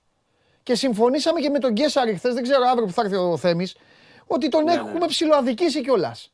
Ξέρεις, εγκομιάζονται ποδοσφαιριστές και σωστά και γι' αυτό Ναι. δεν έχει πει κανείς κουβέντα τον άνθρωπο. Τον τελευταίο μήνα Ωραία. είναι καλά. Είσαι ένα-ένα Μπορούμε να- λοιπόν. Ένα-ένα.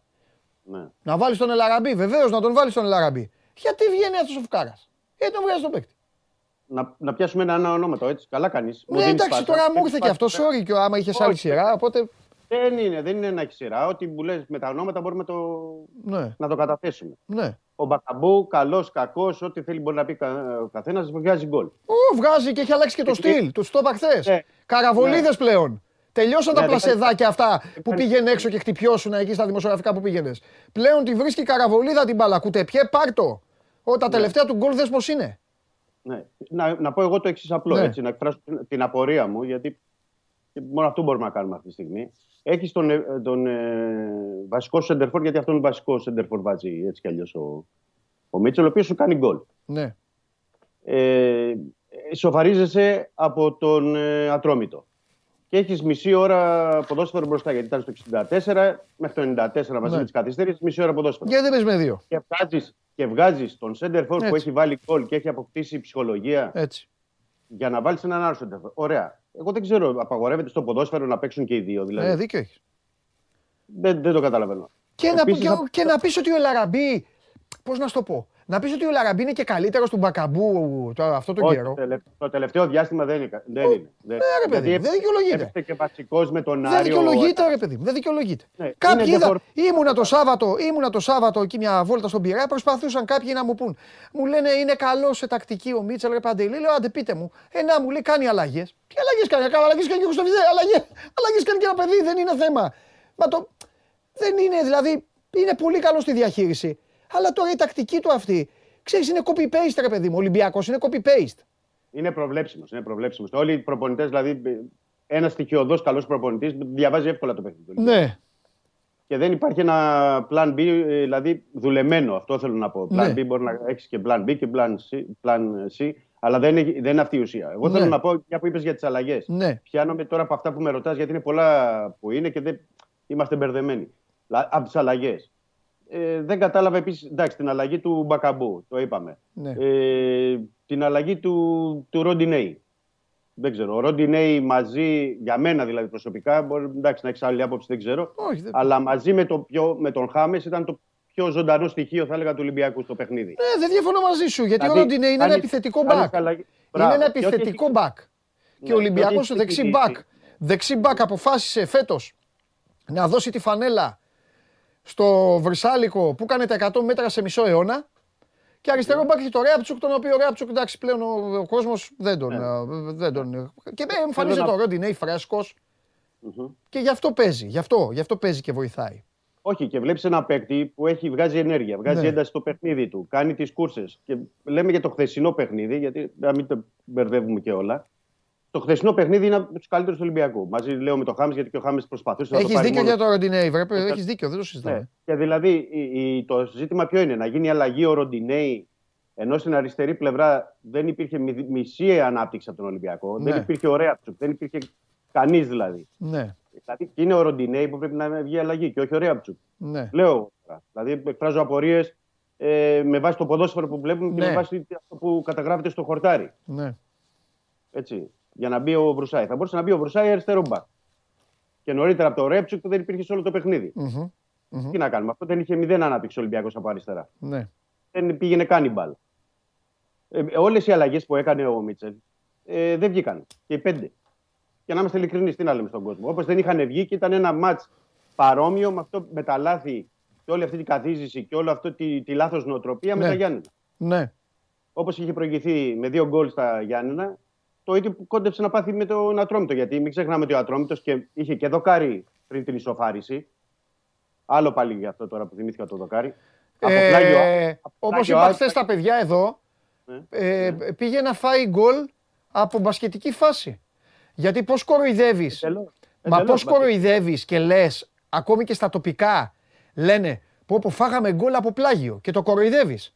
Που Ναι. πρόσεξε, τρως γκολ από πλάγιο Δημήτρη μου, όταν γίνεται το πλάγιο, την παίρνει ο παίκτης, κάνει και μια κίνηση και μετά κόβει και έρχεται ο άλλος να σου βάλει γκολ και Σωστό. πάλι κράζεις. Σωστό. Ο Ναι, Ολυμπιακός χθες πήγε να φάει γκολ που έπρεπε να φύγουν και οι 10. Και οι 10 να φύγουν από το γήπεδο. Εξαιρεί Ναι. το Πασχαλάκης.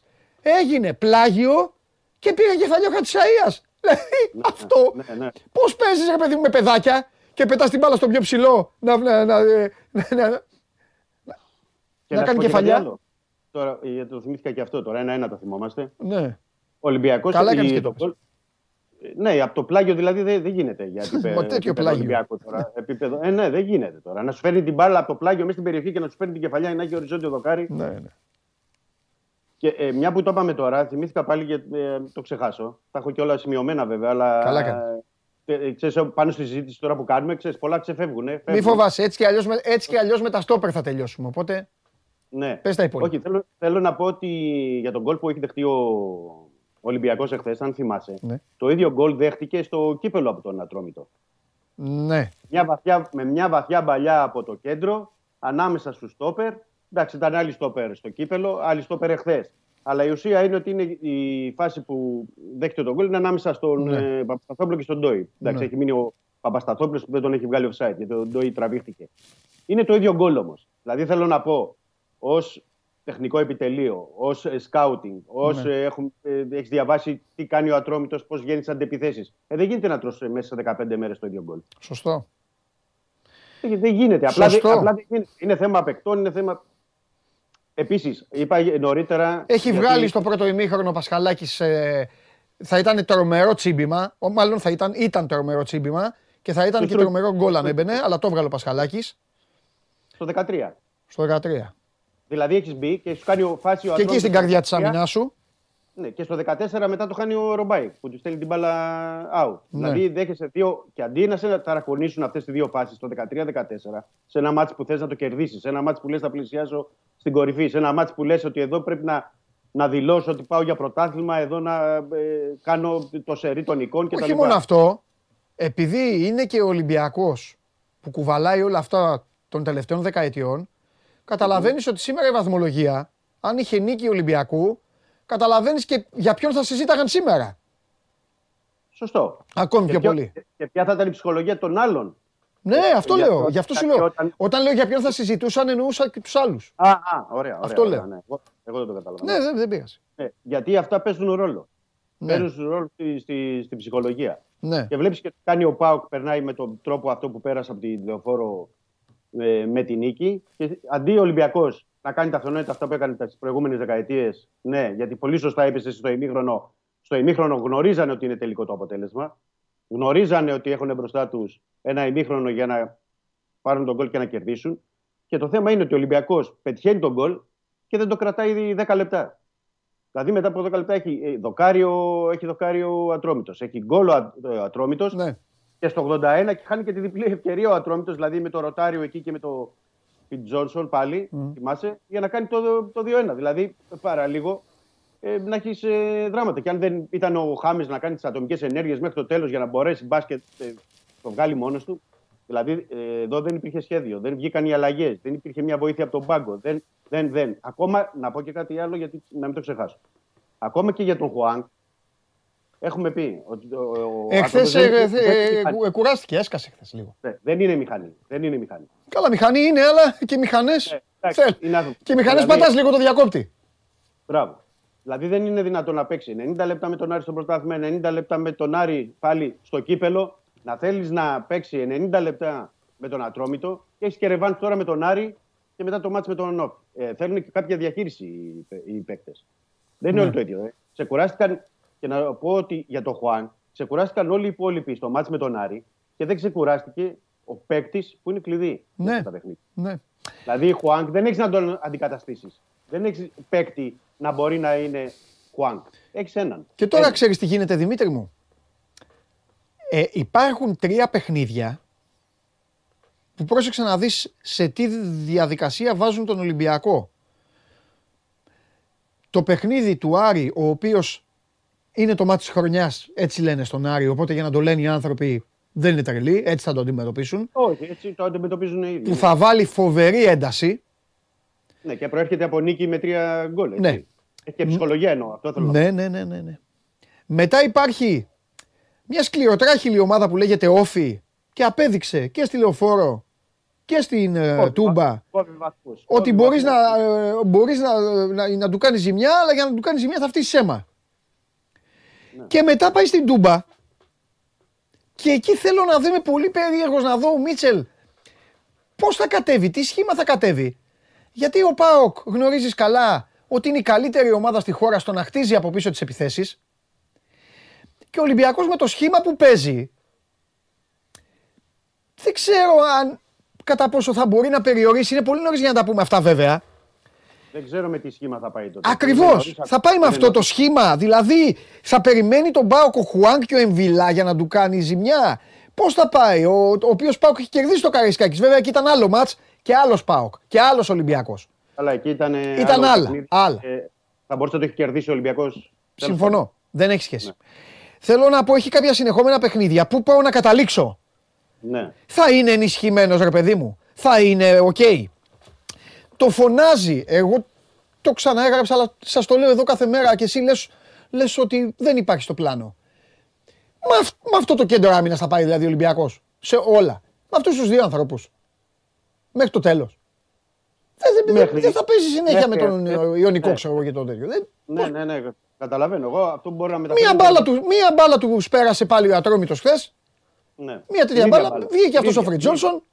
Ναι, ναι. Τον κάλυπτε ο, Πα- ο Παπασταθόπουλος, τον κάλυπτε, ο Παπασταθόπουλος, έβαλε γκολ. Μένουν οι παίκτες του Ολυμπιακού, αν έτσι ζητάνε, με, με, με το, ζητάνε το offside. Αυτό που μπορώ να μεταφέρω εγώ, Ναι. Παντελή, και καλά κάνεις και ρωτάς, είναι το ρεπορτάζ. Δεν μπορώ να κάνω Ε, κάτι. καλά, άλλο. εντάξει, εννοείται, ρε Δημήτρη. Ναι, μου, άμα- ναι, ναι, ναι. Μέχρι εχθές δεν υπήρχε κάτι ε, για στόπερ. Κάτι προχωρημένο εννοώ, κάτι που να μπορούμε να πούμε όπως ήταν η περιπτώση του Ροντινέη, του Ραμόν, Ναι. που υπήρχαν συζητήσεις και επαφές. Ναι. Αν σήμερα ε, ή υπήρξαν εχθές κάποιες συζητήσει και σήμερα αλλάξει αυτό, θα το δούμε. Θα, θα προσπαθήσουμε να πληροφορηθούμε για να μπορούμε να ξέρουμε αν έχει αλλάξει κάτι στο, στο πλάνο του, του Ολυμπιακού. Μάλιστα. Ο Ολυμπιακός ξέρουμε ότι κοιτούσε και κοιτάει για εξτρέμ και σεντερφόρ, αλλά αυτό γίνεται εδώ και δύο μήνες. Ναι. Από το Μουντιάλ. Είμαστε 23 του μήνα σήμερα. Μια εβδομάδα είναι οι μεταγραφές, οι υποχρεώσεις τρέχουν, τα παιχνίδια τρέχουν. Δεν ξέρω ο Ολυμπιακός τι κίνηση θα κάνει, αν θα κάνει, πού- πώς, πότε θα κάνει και ποιου θα φέρει για να μπορούν να παίξουν και ε, άμεσα. Ναι. Για το στόπερ πάντως που ρωτάς, θα ρωτήσουμε πάλι και σήμερα και να δούμε ότι αν έχουν αλλάξει τα δεδομένα και αν υπάρχουν δεύτερες σκέψεις μετά από αυτά που γίνανε Ναι. και με τον Αντρόμητο. Αλλά γενικά. Εδώ για τα λοιπόν, επειδή θέλω Για- και αυτό να το πω, γιατί μπορεί να πάρεις αυτή την απάντηση, αλλά επειδή κάθε απάντηση έχει και ανταπάντηση. Εδώ λοιπόν μπορεί να πούν με το δίκιο τους, το είπα χθες το βράδυ κιόλας εδώ στο Game Night, ότι κοίταξε να δεις, κύριε Χριστοφιδέλη, εμείς δεν θέλουμε να παίρνουμε μπαλώματα. Εμείς θέλουμε να βρούμε έναν παίκτη πάνω στον οποίο να χτίσουμε το κέντρο της αμυνάς μας. Ο Παπασταθόπουλος τελειώνει, ο Ντόι ξεκινάει, Έχουμε και το Ρέτσο που πιστεύουμε σε αυτόν. Θέλουμε έναν παίκτη που αυτή τη στιγμή λοιπόν δεν μπορούμε να τον βρούμε.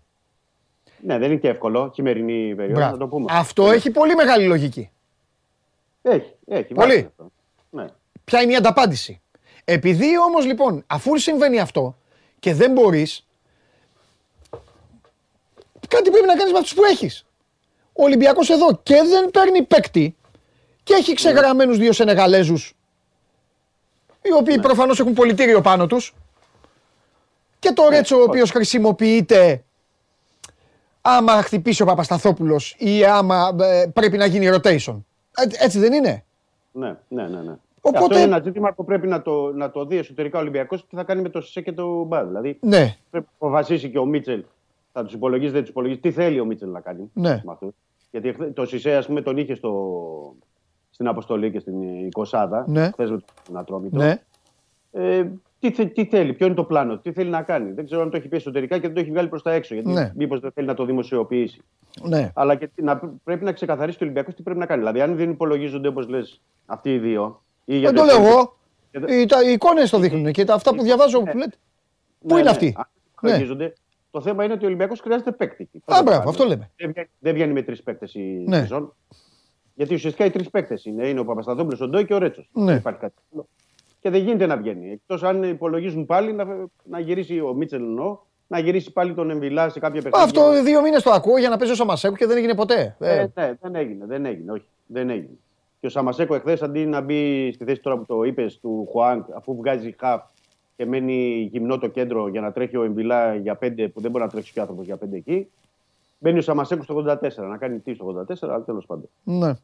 Ε, ναι, είναι ένα εύλογο ερώτημα που πρέπει να απαντηθεί και άμεσα στον Ολυμπιακό, γιατί οι μέρες περνούν. Μια εβδομάδα είναι για τις ε, ε, μεταγραφές και δεν είναι μόνο η μια εβδομάδα τις μεταγραφές. Είναι ότι ό,τι παίκτη πάρει τώρα, γιατί μην ξεχνάμε ότι ο Ροντινέη ήρθε 10 Δεκεμβρίου, έτσι, να μην το συγκρίνουμε με όλους τους υπόλοιπους, ούτε καν με τον Ραμόν. Το 10 Δεκεμβρίου με το που μπήκε αρχές Ιανουαρίου είχε τρεις εβδομάδες να προετοιμαστεί. Και σύν ότι ο Ροντινέη όταν ήρθε ήταν full ε, γεμάτος από αγώνες, ε, κόπα Λιμπερταδόρε και πάρει με Φλαμέγκο, ήταν ε, σε πολύ καλή κατάσταση. Ο παίκτης που θα πάρεις τώρα δεν είναι ότι αμέσως. Δηλαδή θα πρέπει να πάρεις ένα παίκτη που να παίζει στην ομάδα του, να είναι εν δυνάμει βασικός, να έχει παιχνίδια. Ε, να είναι παίξει- πεζούμενος βέβαια. ναι, να έχει 20 παιχνίδια τώρα στο πρώτο μισό της περίοδου για να μπορεί να παίξει. Αλλιώς, όποιος έρθει μετά θα πρέπει να τον υπολογίζεις στα playoff. Δηλαδή, να τον βάλεις ένα 1,5 μήνα να κάνει μια προετοιμασία για να μπορεί να τον έχεις στα, στα playoff. Ναι. Αλλά μέχρι τότε δεν ξέρω το τρένο τι θα γίνει με το κύπελο και με, τα, με το πρωτάθλημα. Γιατί τώρα το, ο Ολυμπιακός δεν έχει- μπορεί να σταθεί, να, όχι να σταθεί, να, να μείνει στο παιχνίδι με τον Ατρόμητο. Παίζει ένα μάτσα αυτή τη στιγμή πρέπει να συνειδητοποιήσουμε και τι συμβαίνει. Έτσι. Ο Ολυμπιακός είναι τρίτος μαζί με τον Μπάου. Δεν είναι πρώτος, δεν είναι δεύτερος. Ο Ολυμπιακός κυνηγάει και την ΑΕΚ και τον ε, Παναθηναϊκό και έχει να αντιμετωπίσει και τον Μπάουκ που είναι φορμαρισμένος. Δηλαδή, το κύπελο πρέπει να πας στη ρεβάν για να κλειδώσει τη ρεβάν και να προχωρήσεις στο κύπελο. Για να μπορείς και να έχεις τον τίτλο για το κύπελο και να έχεις και όπως είναι θεωρητικά το καλό εισιτήριο που λέμε για το Europa League, γιατί δεν ξέρεις τι μπορεί να γίνει στο πρωτάθλημα. Και από εκεί και πέρα να έχεις. Γιατί αν ε, ο Ολυμπιακός τραβώσει το παιχνίδι την Τετάρτη, θα είναι ακόμα χειρότερη η κατάσταση. Θα, έχει, θα είναι με την πλάτη στον τοίχο και θα έχει μόνο το πρωτάθλημα και να κυνηγάει δύο αντιπάλους. Συν να έχει να κάνει και με τον Πάουκ, που όπως σωστά είπες, θα πρέπει να πάει στην Τούμπα και να πάρει αποτέλεσμα. Και εντάξει, ο Ολυμπιακός μπορεί να πάει στην Τούμπα για να πάρει αποτέλεσμα. Το έχει κάνει και μπορεί να το ξανακάνει. Αλλά το θέμα είναι με τι ψυχολογία θα έχεις πάει όταν ε, θα έχεις αυτά τα στραβοπατήματα και ε, στραβοπατήματα από δικά σου λάθη που αυτή τη στιγμή θα ήταν στο μείον ένα, λέω ο Ολυμπιακός. Ε, από την ΑΕΚ αν δεν είχε κάνει αυτά που. Δηλαδή είχε κάνει τα αυτονόητα με τα Γιάννενα και τον Ατρόμητο. Προηγήθηκε ο Ολυμπιακός. Δεν ήταν ότι κάτι του χαρίστηκε ή κάτι. ότι- Προηγήθηκε και δεν μπορούσε να κρατήσει αποτέλεσμα. Και μιλάμε για Ολυμπιακό τώρα που άλλες, ε, σε άλλες περιόδους αυτά τα παιχνίδια τα καθάριζε πριν ξεκινήσει το παιχνίδι. Δηλαδή, όταν ήξερε ότι πρέπει να πλησιάσει ε, στην κορυφή, αυτά τα παιχνίδια τα είχε πάρει από το αποδητήριο Ολυμπιακός. Ναι. Μπαίνανε μέσα, εντάξει, τα θυμόμαστε, τα, βλέπ, τα βλέπαμε όλοι. Δεν είναι Ναι. κάτι. Αυτό όμως δεν, δεν έχει αυτό το, το μέταλλο. Και, και δεν, δεν ξέρω γιατί.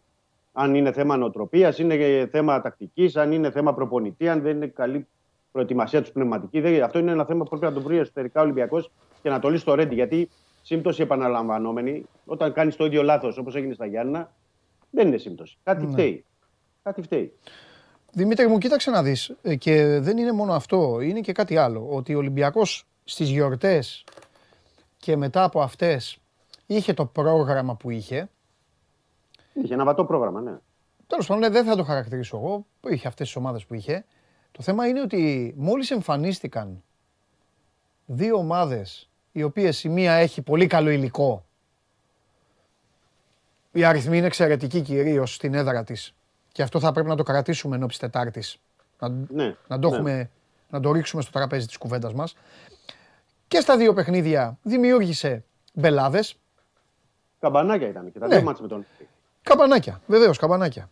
Και μετά ήρθε ο Ατρόμητος, ο οποίος από ένα σημείο και μετά αμήνθηκε και, και, και λάθος. Φώναζε ο Κόλμαν, ο άνθρωπος, εντάξει έχει κουτσάρει ομάδα στην Αγγλία τώρα, τους φώναζε με το δίκιο του, γιατί ο Ατρόμητος από το 30 ως το 47 έκανε αυτό που έκανε ο Ιωνικός στην ΑΕΚ μετά το 70. Πήγε και μπήκε μες στην περιοχή του.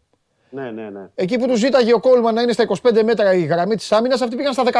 Πήγαν μέσα στην περιοχή. Ε, ναι, γιατί ήταν η πίεση. Αλλά ήταν και η εκεί να αυτοκτονία. καταλάβεις δηλαδή, και εκεί να καταλάβεις ότι ο Ολυμπιακός δεν κατάφερε να, να τους εργαλίσει, να, να, να βρει γκολ εκεί. Σε εκείνο Άμα το δεν μπορεί Να διάστημα. ανοίξεις από τα πλάγια, να παίξεις από τα πλάγια. αν δεν Ανεβ... μπορείς να- Εκεί ήταν όλο αυτό που είπε μετά ο Μίτσελ, έλλειψη πάθους, νεύρου και όλα αυτά. Εκεί το φώναξε ο Ολυμπιακός, όλο αυτό. Παρ' όλα αυτά έρχεται η έμπνευση δύο ποδοσφαιριστών του. Τραβάει τη μαχαιριά εκεί στο βούτυρο ο Εμβιλά. Κάνει ωραίο γλύψιμο στην μπάλα ο, με τη μία ο Μπιέλ.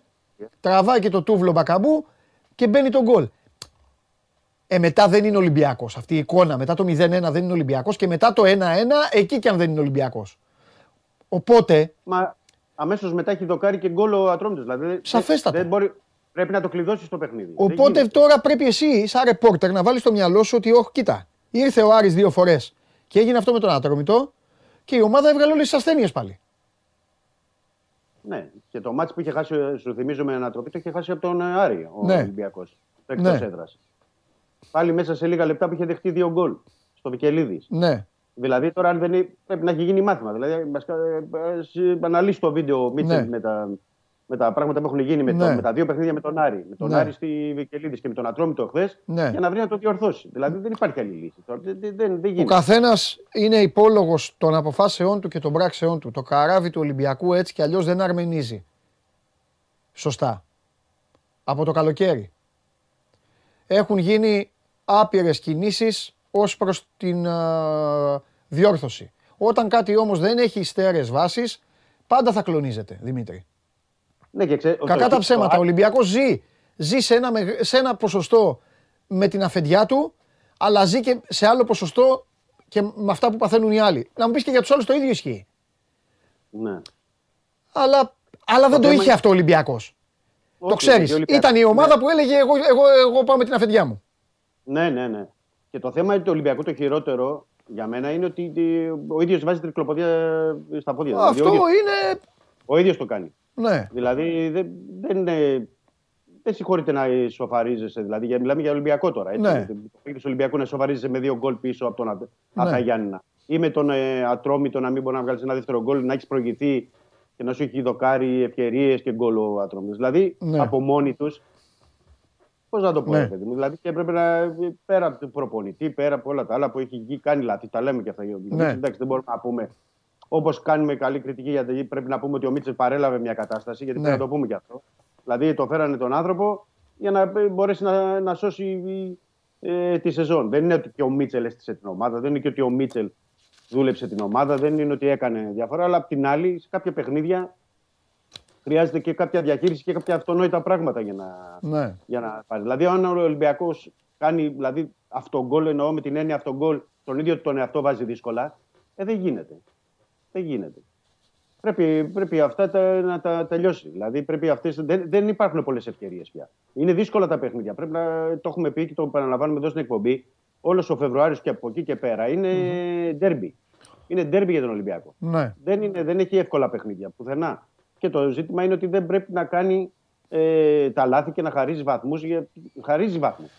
Δεν είναι ότι βρισκόταν πίσω στο σκορ στα Γιάννενα ή με τον Για Ατρόμητο να δούμε να κυνηγεί- να κυνηγήσει. Ναι. Σε αφήνω εγώ με αυτό να δούμε πόσο ο Μίτσελ θα καταφέρει να φύγει από το copy-paste. βρήκε ένα σχήμα που τον βοήθησε με ομάδες οι οποίες δεν μπορούσαν να ανταπεξέλθουν στην ποιότητα που έχουν σαν άτομα οι ποδοσφαιριστές του. Ναι. Αλλά όλα τα άλλα είναι copy-paste. Θα βγάλει έναν από τους τρεις. Συνήθως βγάζει το φορτούνι. Όχι ότι είναι ο χειρότερος από τους τρεις. Ξέρω εγώ, δεν βγάζει το Χάμες γιατί, όχι. γιατί δεν του πάει η καρδιά. Δεν βγάζει τον Μπιέλ γιατί. Αλλά απ' την άλλη θέλω να πω και κάτι. Σε, σε πολλά μάτς όταν είναι οι δύο από τους τρεις, ανεξαρτήτως ποιος είναι, επειδή και οι τρεις είναι πολύ καλοί παίκτες, έχουν πιο σωστές αποφάσεις, απο- αποστάσεις. Έχουν Ναι. πιο σωστές. Συμβαίνει, συμβαίνει αυτό, ναι. Ναι, έχουν πιο σωστές. Υπάρχει και συνήθως ένας τρίτος ο οποίος είναι πιο πολύ χαμάλη. Ο Γκάρι είναι, ο Μασούρας είναι. Πιο πολύ τρέχει, λειτουργεί καλύτερα ανασταλτικά. Παίρνουν ανάσες στα δύο, παίρνουν ανάσες οι δύο κόφτες και γίνονται και αυτοί λίγο πιο ποιοτικοί. Τέλος πάντων, όλα αυτά όμως είναι ένα copy-paste του Μίτσελ. ναι. Δεν μπορεί να κάνει τίποτα στο κέντρο της άμυνας για να το διορθώσει. Το οποίο αυτό θα είναι που θα τον κρεμάσει. Ήδη του πέταξε χθες αυτό δύο βαθμούς. Οι δύο βαθμοί χθες είναι από το κέντρο της άμυνας. Ό,τι και να λέμε. Προσπαθεί ο Πασχαλάκης ο Κακομήρη να γίνει λίμπερο. Χθες δεν πρόλαβε και γι' αυτό μπήκε τον γκολ. Για να μην λένε ορισμένοι γιατί θα πούν και για τον Πασχαλάκη. Ο Πασχαλάκης είναι. ε, είναι στ- αυτή τη στιγμή ισχύει το ευτυχώς που υπάρχει και ο Πασχαλάκης στον Ολυμπιακό. Έκανε και Ε, σωστή δήλωση, να πω εγώ μετά, αμέσως στο παιχνίδι, έτσι. έλα. Έκανε και πολύ σωστή δήλωση αμέσως μετά το, το τέλος του παιχνιδιού. Είπε ε, πρέπει να κάνουμε την ε, αυτοκριτική μας γιατί ήμασταν πολύ κακοί. Και, Ναι, και έχει δίκιο. ναι. Και δεν μπορεί ο Πασχαλάκης συνέχεια να σώζει και δύο και τρία γκολ Ναι, σε καλά, κάθε έτσι παιχνίδι είναι. Για να ε, διορθώνονται λάθη. Ναι. Θέλω να πω όμως μια που είπες για το σύστημα, γιατί είναι και αυτό ένα ζήτημα. Δε- Δεν υπάρχει στο ποδόσφαιρο ή παίζω με τρία δεκάρια ή δεν παίζω με κανένα. Γιατί συμβαίνει αυτό πολλές φορές στον Ολυμπιακό. Ναι, ναι, σωστό. Μπορεί, μπορεί να παίξεις και με ένα δεκάρι και με δύο εξτρέμ. Μπορεί να παίξεις και με δύο σεντερφόρ ή να παίξεις και με τρεις κεντρικούς Ναι. χαφ. Εγώ Και δεν καταλαβαίνω κάποτε, γιατί- μην ξεχνάμε ότι κάποτε, τι κάποτε δηλαδή, προσφάτως έπαιζε χωρίς δεκάρι. Ποτέ. Κανένα. Σωστό. Σωστό.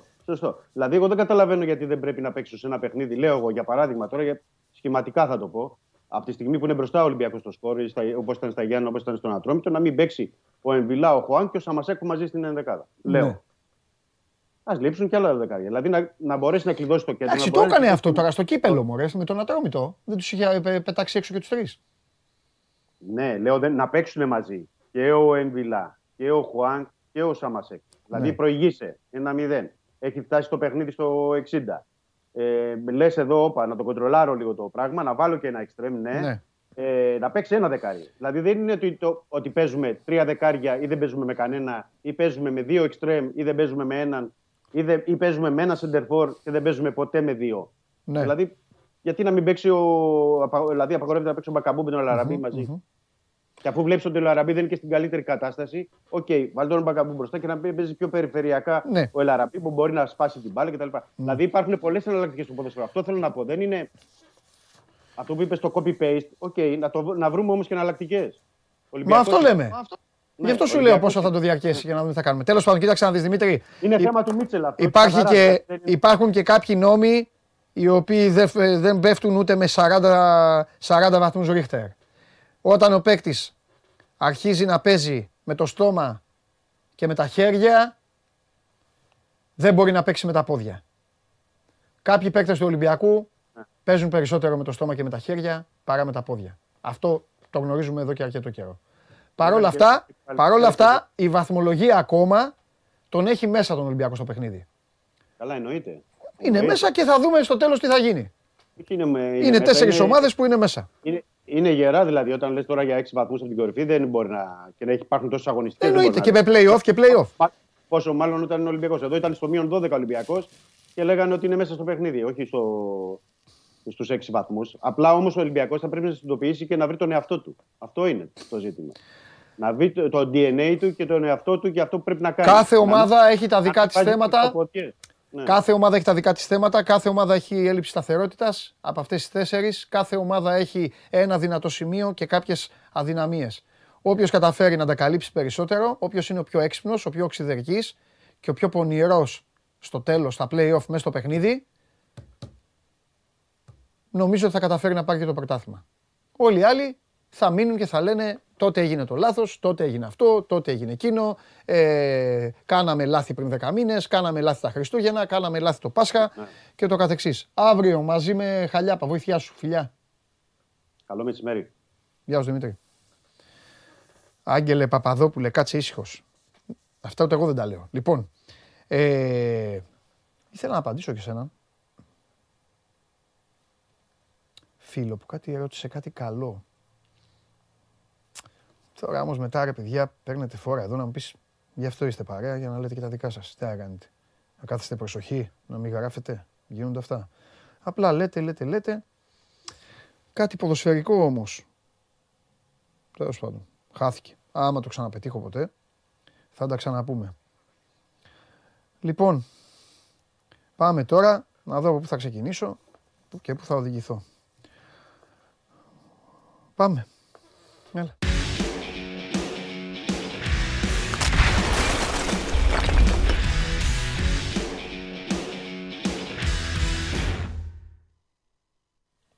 Έλα παιδιά. Καλησπέρα, καλησπέρα καλή εβδομάδα. Γιατί γελάς; Ε, δεν μπορώ. Δεν μπορώ.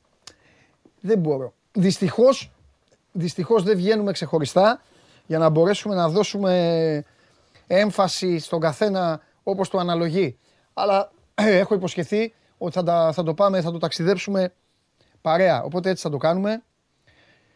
Η, κρατάω τους, κρατάω τους, τους, νόμους, μου- τους νόμους μου και συνεπώς ξεκινάω με το εξής.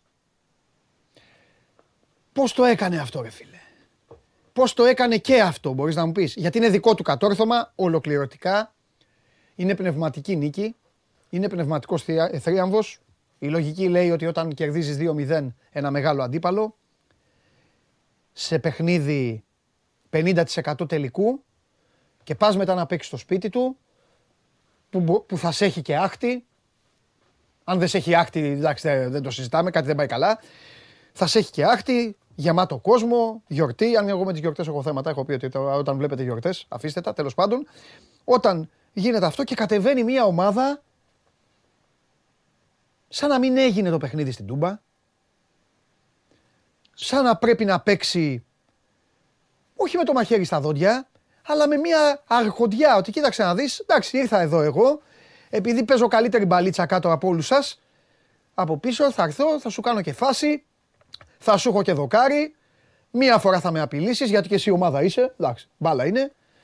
Και άμα λάχει θα σου βάλω και ένα και δύο και τρία και θα γλιτώσει και με δοκάρι γιατί αν δεν γλίτωνες και με το δοκάρι θα σου βάζα και πέμπτο και πάει λέγοντας. Πώς το έχει κάνει αυτό, για πες μας. Μα σου το έλεγα από την προηγούμενη εβδομάδα. Εντάξει, σου το είπα έλεγες, την αλλά πώς το επόμενη- έκανε, πες μας. την επόμενη του, του προημιτελικού ότι όποιος νομίζει ότι ο Λουτσέσκου θα συμβιβαστεί με τη διαφαινόμενη πρόκριση στο κύπελλο κάνει μεγάλο λάθος. Οκ. Διαχειρίστηκε άψογα πρώτα απ' όλα το ρόστερ του. Ναι. Έτσι. Εκεί που ήθελε τρεξίματα α, χρησιμοποίησε τον Μπράντον Τόμας και εκεί που ήθελε κράτημα μπάλα στη λεωφόρο χρησιμοποίησε τον Νέλσον Ολιβέιρα. Ναι. Εκεί που ήθελε να ανοίξει το παιχνίδι στην Τούμπα χρησιμοποίησε τον Ντάντας που είναι καλός στις μεταβιβάσεις και στην ανάπτυξη του παιχνιδιού. Και εκεί που ήθελε περισσότερο δυναμισμό στη μεσαία του γραμμή έβαλε τον Σβάμπ. Και περισσότερο απ' όλα είχε την ομάδα του έτοιμη για να πάρει μία ακόμη νίκη. Ναι. Γιατί ο Πάουκ δεν κέρδισε απλά χθες το, τον Παναθηναϊκό. Ο Πάουκ κυριάρχησε. Όχι, άστο, άστο. Ήτανε, ναι, ήτανε, ήτανε, κα- άστο, άστο. Ήτανε, εγώ από ένα Επικράτησε σημείο, σε όλα τα επίπεδα. εγώ παιδιά από ένα σημείο και μετά δεν, πι- δεν πίστευα τι έβλεπα. Λέω τι γίνεται, αποκλείεται. Δεν μπορεί, ε, δεν μπορεί να του το κάνει αυτό. Δεν μπορεί, δηλαδή ήταν βασανιστήριο. Ήταν. Τέλος πάντων. Ε, να σου πω τώρα, εντάξει, οφείλω να το ρωτήσω ακόμη και αν ακούγεται και κάπως ε, ανέκδοτο ή και αν, αν μου πεις Καλά, δεν σου φτάνει ό,τι έχει ζήσει μέχρι τώρα. Ε, δε- τες πέ- πέντε μέρες δεν κατάλαβες, θες κι άλλο. Δεν πειράζει. Εγώ θα, εγώ θα το ρωτήσω. Σ' ανησυχεί καθόλου όλο αυτό το πακέτο για την Πέμπτη, ή πιστεύεις στην ίδια γραμμή ότι όχι, δεν συγκρίνονται, τον έχει, του το έδειξε, του το ξανάδειξε και θα το ξαναδείξει. Ο Πάοκ αυτή τη στιγμή έχει τεράστιο προβάδισμα ε- έναντι του Παναθηναϊκού για το παιχνίδι της Πέμπτης. Ναι, Σ- προφανώς και στα δεν δύο λες μόνο το επίπεδα. σκορ. Και αγωνιστικά Ναι. και με το... Όχι το σκορ, άσο σκορ έξω το 2-0, Ναι. που είναι πολύ σημαντικό προβάδισμα. Ναι. Αλλά δείχνει και αγωνιστικά ότι είναι σε πολύ καλύτερη κατάσταση, αλλά είναι και ε, ψυχολογικά. Δηλαδή τον έχει αντιμετωπίσει δύο φορές. Ναι. Τη μία φορά του έβαλε δύο γκολ, την άλλη φορά του έβαλε τρία. Δεν δέχθηκε γκολ. Αυτό όμως δεν σημαίνει ότι κανείς στο, στο ΠΑΟΚ θεωρεί ότι το παιχνίδι της Πέμπτης θα είναι εύκολο. Έτσι. Ναι, ναι, ναι. Λογικά θα πρέπει να περιμένει μια αντίδραση. Αλλά Ναι. νομίζω ότι μπορεί να, να διαχειριστεί και το τρίτο παιχνίδι ο ΠΑΟΚ Ναι. και να πετύχει το στόχο του που είναι να περάσει αυτό στην επόμενη φάση του κυπέλου Ελλάδας. Ναι. Εντάξει. Εγώ Σάβα μου θυμάσαι τι σου έχω πει. Ε, με κυνήγαγα να παίξω, μου λένε δεν, δεν τρως τίποτα. Θυμάσαι ε, κάποια στιγμή σου έχω πει μπορεί τρία σε ρήμα στο Παναθηναϊκό να του κάνει και πλάκα. Ο Λεβαδιακός είναι το θέμα. Αλλά το κρατάω να σου το πω όταν έρθει η ώρα εκείνη, εκείνη η Παρασκευή, να, σου- να σου κάνω πλάκα.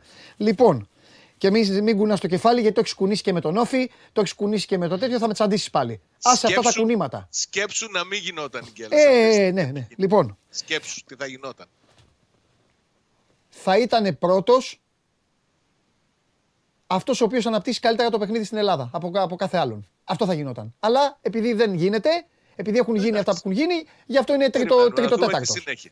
Αυτό, συ- αυτό συμβαίνει ποδοσφαιρικά. Τρίτο τέταρτος για την ώρα. Τρίτο τέταρτο. Το λέω γιατί είναι παρεάκι. Ε, το άκουσα. Λοιπόν, ε, ναι, για, για την ώρα, ρε Σάβα. Λοιπόν, πάμε. Ε, Ποιος παίκτης είναι αυτός ο οποίος σου έκανε τη μεγαλύτερη εντύπωση χθες; Αυτός που σε ξετρέλανε. Ε, εντάξει, δεν χρειάζεται να. Πες το. Ο, ο Κωνσταντέλιας κάνει απίστευτα πράγματα. Το, το παιδί δεν σταματιέται με τίποτα. Δεν σταματιέται. Έχει και Αλήθεια. την νοοτροπία και την τεχνική και την, και την κατάσταση αυτή. Πρώτα απ' όλα πιέζει συνεχώς σαν Ναι. δαιμονισμένο. Άμα πάρει την μπάλα στα πόδια του, δύσκολα μπορείς να την πάρεις. Στη φάση του δεύτερου γκολ του Πάουκ έχει δει δευτε... πέντε δευτερόλεπτα πριν από τους παίκτες του Παναθηναϊκού ότι είναι εύκολος ο Ζήφκοβιτς και του περνάει την μπάλα. Κάνει απίστευτα πράγματα αυτό το παιδί.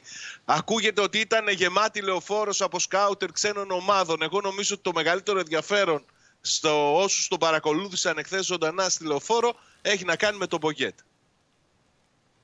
Που τον είδε και Ε, καλά, αυτό δεν δεν ξέρω συζητά. αν κάποια στιγμή Τι θα τον πάρει στην εθνική ομάδα. ετοιμα- Ε, δεν δεν θα τον συζητάμε. πάρει. Εδώ, Δεν θα τον παίρνουν, πάρει. εδώ παίρνουν όλου. Δεν θέλω να λέω. Τι θα πάρει αυτό το παιδί. Πλάκα μα κάνει. Λοιπόν, Κωνσταντέλια, εγώ δεν θα ξαναπώ τίποτα. Τα είπα μετά την ΟΠΑ Παρένα. Κωνσταντέλια θα παίξει σε πολύ μεγάλη ομάδα τη Ευρώπη κάποια στιγμή. Άμα συνεχίσει έτσι. Λοιπόν. Ε, ε, σε- ε, πρέ- έχω κι άλλα να πω, αλλά πρέπει να πάω, στο, πρέπει να πάω δίπλα τώρα. Πρέπει να πάω και, στο, και Βέβαια. στον Κώστα. Ε, από πού τώρα, με τον Κώστα, από πού να αρχίσω και από πού να το τελειώσω. Έχουν ακουστεί τόσα πολλά, ρε Κώστα. Έχεις μεταφέρει τόσα πολλά, τα οποία ρε παιδάκι μου, όταν λέω έχεις μεταφέρει με αυτό που θα πω, εννοείται ότι δεν δεν χρεώνει εσένα. Το καταλαβαίνεις, αυτό είσαι πολύ έμπειρος. Αλλά έχεις πει τόσα πολλά και δεν υπάρχει ακολουθία όλων αυτών. Δεν εννοώ, το ξαναλέω, δεν εννοώ ότι φταίς εσύ. Εννοώ ότι ο οργανισμός, ότι ο Παναθηναϊκός θα έβρισκε τον εαυτό του. Δεν τον βρίσκε. Ότι η Λιβαδιά, αυτό το παιχνίδι, η νίκη της Λιβαδιάς, θα έβγαζε άλλο Παναθηναϊκό. Δεν τον έβγαλε τον άλλο Παναθηναϊκό. Αυτές οι άτιμες συμμεταγραφές από τον Νοέμβρη. Ότι ο Πατερούλης Γιωβάνοβιτς ξέρει, ο Πατερούλης Γιωβάνοβιτς δεν ξέρει. Χθες υπήρχαν αποδοκιμασίες, δεν καταλάβαινα τι έλεγαν στο τέλος. Θέλω να σε ρωτήσω. Στα λέω όλα μαζί και μετά πάρ την μπάλα και φύγε. Χθες ακούστηκαν αποδοκιμασίες, δεν άκουγα να σου πω την αλήθεια εκείνη την ώρα. Ε, μου είπαν όμως ότι λέγανε για τον Αλαφούζο. Πρέπει να σε ρωτήσω, είμαι υποχρεωμένος.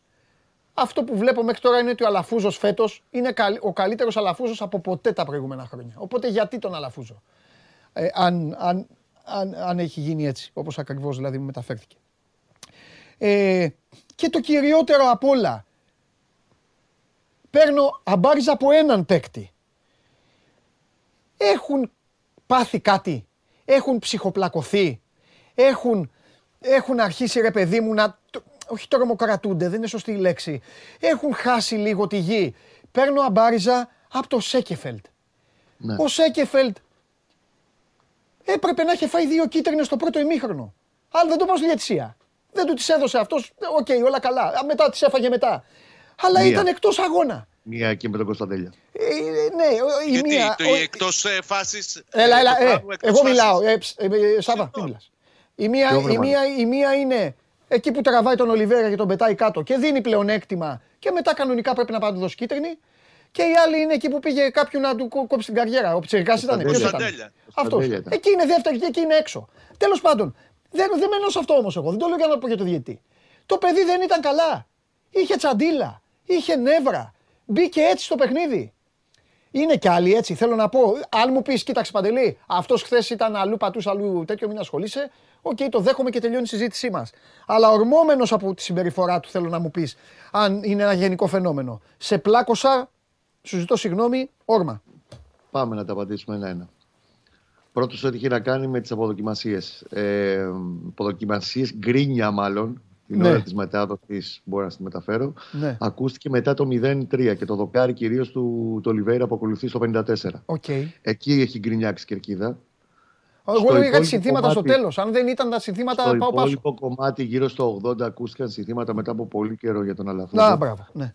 Γιατί όπως καταλαβαίνεις πάντα, ακόμα και, αν, ε, και φέτος που έχουν δοθεί κάποια χρήματα, Ναι. που δίνονταν πριν στην αρχή της σεζόν στις νίκες ομάδων. Ναι. Είναι τακτοποιημένα εδώ και δύο χρόνια, τα, οικον- τρία χρόνια τα οικονομικά της ομάδα. Ναι.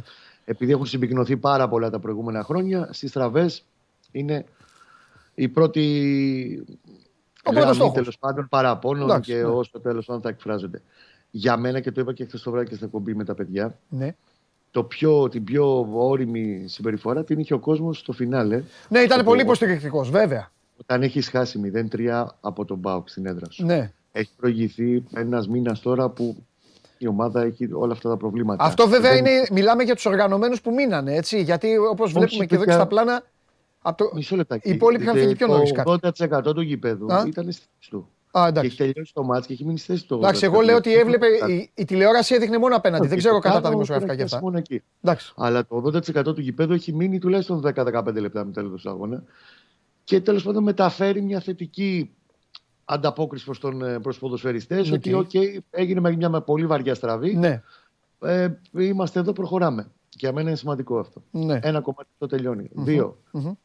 Για το Σέγκεφελ και το γενικά τους ποδοσφαιριστές πώς το αντιμετωπίζουν. Αυτή τη στιγμή, αυτή την περίοδο, φαίνεται ότι δεν μπορούν να διαχειριστούν την πίεση. Αυτό αποδεικνύεται πλέον ότι δεν μπορούν να διαχειριστούν κάποιοι ποδοσφαιριστές την πίεση που δέχονται. Ο Σέγκεφελ δεν είναι καλά καιρό τώρα. ναι.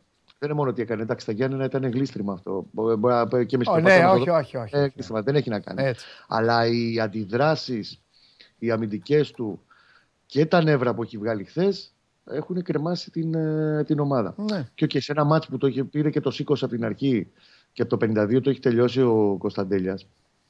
Ε, Περιμένεις και με ένα παρουσιαστή που είναι 30 χρονών, 31 και μεγαλύτερη οριμότητα, γιατί όπως και να έχει κρεμάει και την ομάδα του για την Πέμπτη. Όποιες πιθανότητες έχει την Πέμπτη να προσπαθήσει να το γυρίσει όλο αυτό, δεν θα είναι και ο Σέκεφελ. Ναι. Και αυτό είμαι σίγουρος ότι δεν θα περάσει και έτσι εσωτερικά, αλλά είναι αυτό το θέμα δικό τους για το πώς θα μ, υπάρξει τέλος πάντων ε, αντίστοιχα από την ομάδα ε, ποινή ή τέλος πάντων όποιο ένα πρόστιμο προς τον ποδοσφαιριστή. ναι. Έκανε, απλά για να το τελειώσω το θέμα Σέκεφελ, έκανε δύο χρόνια πολύ μεγάλο αγώνα πρώτο Γιωβάνοβιτς και γενικά εσωτερικά η ομάδα να ξεριζωθούν συμπεριφορές τρευλές και λάθος ε, στάσεις και νοοτροπίες. Ναι. Και θα ήταν πολύ μεγάλο λάθος να τις ξαναδούμε.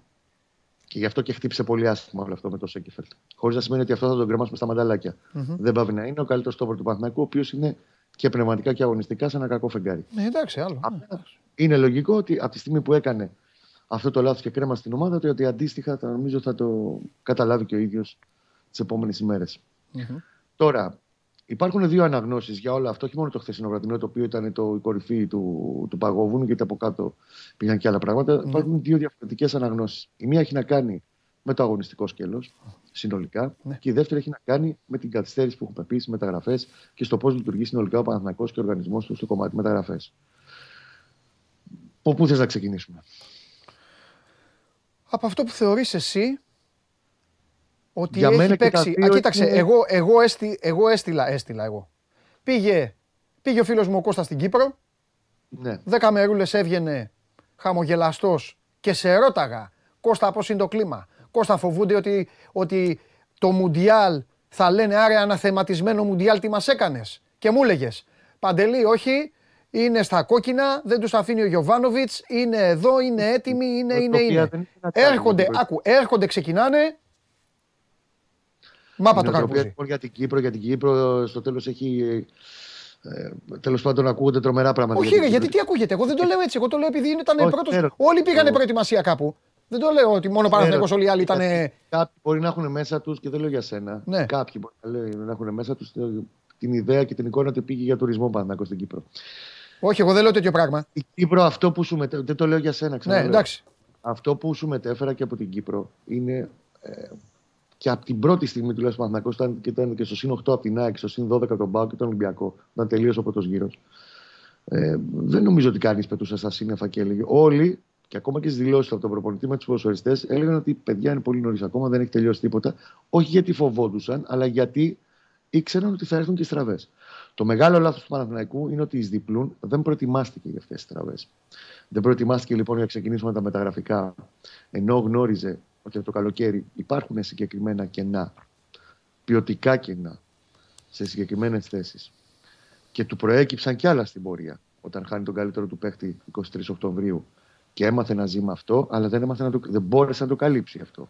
Και είναι λογικό. Και άλλες ομάδες είχαν τις απολύες τους, και η Άκη είχε τις απολύες τους, και ο Πάο και τις δικές του, και ο Ολυμπιακός έχασε ποδοσφαιριστές, αν και έχει το μεγαλύτερο ρόστερα από όλους αυτή τη στιγμή. Παναθυναϊκό, γνωρίζοντας όμως ότι έχει όλο αυτό το κενό τέλος πάντων ποιότητα σε συγκεκριμένα πράγματα στο ρόστερ του και δεν έχει καλύψει την απουσία του Αϊτόρ, καθυστέρησε πάρα πολύ.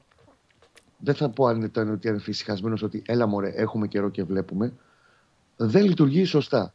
Δεν λειτουργεί βασικά σωστά τα- και γρήγορα τα αντανακλαστικά του. Δεν έγινε τώρα, δεν ξυπνήσαμε χθες το πρωί και ο Γιωβάνοβιτς από εκεί που λειτουργούσε διαφορετικά, λειτουργεί διαφορετικά τώρα.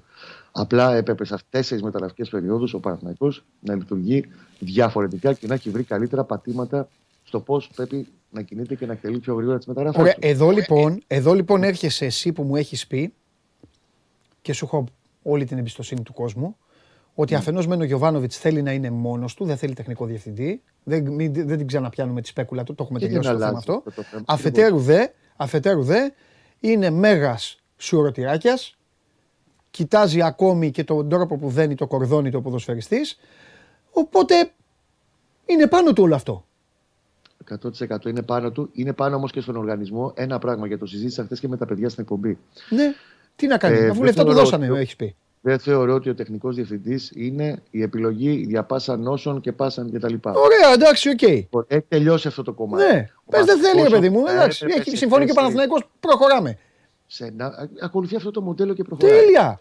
Αυτό που Α, ο- δεν ωραία. έχει κάνει ακόμα ο Παναθηναϊκός ως οργανισμός Ναι. και εκεί χρειάζεται λοιπόν να το δει. Τώρα δεν προλαβαίνει, όπως καταλαβαίνεις αυτό είναι και απαιτεί χρόνο. Ναι. Είναι ότι πρέπει να εξελίξει και να βελτιώσει ακόμα περισσότερο το μέχρι πριν από 1,5 χρόνο ανύπαρκτο τμήμα σκάουτινγκ της ομάδος και ε, στο επίπεδο του 3-4 σκα- τμήμα σκάουτινγκ που έχει αυτή τη στιγμή. Τώρα, Όταν, κάτσε, λοιπόν, Κωστάκι μου, τώρα, αυτή- τώρα είναι θέμα σκάουτινγκ. Όλο το πακέτο. Είναι παντελή μου. Προσπαθώ στο να πώς- βγάλω μια άκρη, δεν Ωραία. σε κατάλαβες. Ωραία, Να άσε, καταλάβω. μην με κόβεις όμως, για να Ο σου πω Παναθηναϊκός το- θέλει δύο παίκτες να ενισχυθεί. Και τώρα, τώρα το Γενάρη είναι το Μπορώ σκάουτινγκ να του Γιωβάνοβιτς. ολοκληρώσω Εγώ είμαι χωρίς να σίγουρος τελειώσεις ότι, το τέσσερα, στο τι λέω. εγώ είμαι σίγουρος ότι του έχουν προτείνει 10 παίκτες ρε Κώστα και τους απέρριψε. Εμπειρικά το λέω. Ωραία. Δεν ξέρω. Μπορώ να ολοκληρώσω αυτό που θέλω να πω. Να ολοκληρώσεις χωρίς- βεβαίως, ναι. Όταν λοιπόν επιλέγει μια ομάδα να πάει σε αυτό το μοντέλο, που για μένα καλά κάνει, γιατί λειτουργήσε αυτό το μοντέλο με τον, τεχ- με τον προπονητή χωρίς τεχνικό διευθυντή, ναι. οφείλει όμως και η ομάδα να έχει πολύ πιο άρτια υποδομή στο κομμάτι του σκάουτινγκ. Έτσι λειτουργεί αυτό το μοντέλο. Αν είχαμε για τεχνικό διευθυντή, θα κάνουμε άλλη κουβέντα. Ναι. Αυτή τη στιγμή λοιπόν η διαδικασία είναι η εξής. Έχουν έρθει 10 παίχτε, 12, 15. Κάποιοι κάναν, κάποιοι δεν έκαναν στον προπονητή. Κάποιοι μπήκαν στο σιρωτήρι, κάποιοι είναι ακόμα στη λίστα, με κάποιους διαπραγματεύεται αυτή τη στιγμή ο Παναθηναϊκός. Η σωστή λογική για να είναι πολύ πιο άρτια και πολύ πιο γρήγορα προετοιμασμένος ο Παναθηναϊκός θα ήταν να έχει 40 και 50 επιλογές. Ο προπονητής, εφόσον έχει αποφασίσει η ομάδα να δουλεύει με αυτό το μοντέλο. Βεβαίως παίζει ρόλο και του Γιωβάνοβιτς καθυστερεί στις αποφάσεις του. Και το πιο σημαντικό στο τέλος της ημέρας, εδώ που φτάσαμε 23 του μήνα, μια εβδομάδα, 8 μέρες πριν την ολοκλήρωση των χειμερινών μεταγραφών, είναι η μεταγραφή που θα έρθει, οι μεταγραφές, οι δύο που θα γίνουν τις επόμενες ημέρες, να είναι όντως επίπεδου που θα του κάνουν τη διαφορά. Απ' τη Και αυτό στιγμή θέμα που το 80% προπονητή είναι. Συμφωνώ. Γιατί το 80% των μεταγραφών που έχει Εγώ κάνει αυτό με το ένα μισό scouting- χρόνο είναι εύστοχος. Εγώ αυτό με το σκάουτινγκ, Κώστα μου, θα σου πω κάτι. Ξέρω ότι ρεπορταζιακά έχεις περάσει πολλά και εσύ και τα άλλα τα παιδιά. Ναι. Και λίγο, μόνο, μόνο όποιος έχει κάνει ρεπορτάζ το καταλαβαίνει. Όλοι οι άλλοι, οι θεωρητικοί αναλυτάδες και οι. Α, θα πω τη γνώμη μου, άστο. Μιλάω για το συνάθι μας τώρα. Και καταλαβαίνω ότι στο πρόσωπο αυτού του ανθρώπου βρήκατε έναν με τον οποίο επιτέλους μπορείτε να συνεννοείστε. Έχει μια ομάδα νοικοκυρεμένη, δεν βασανίζεστε, δεν κάνετε, δεν κάνετε.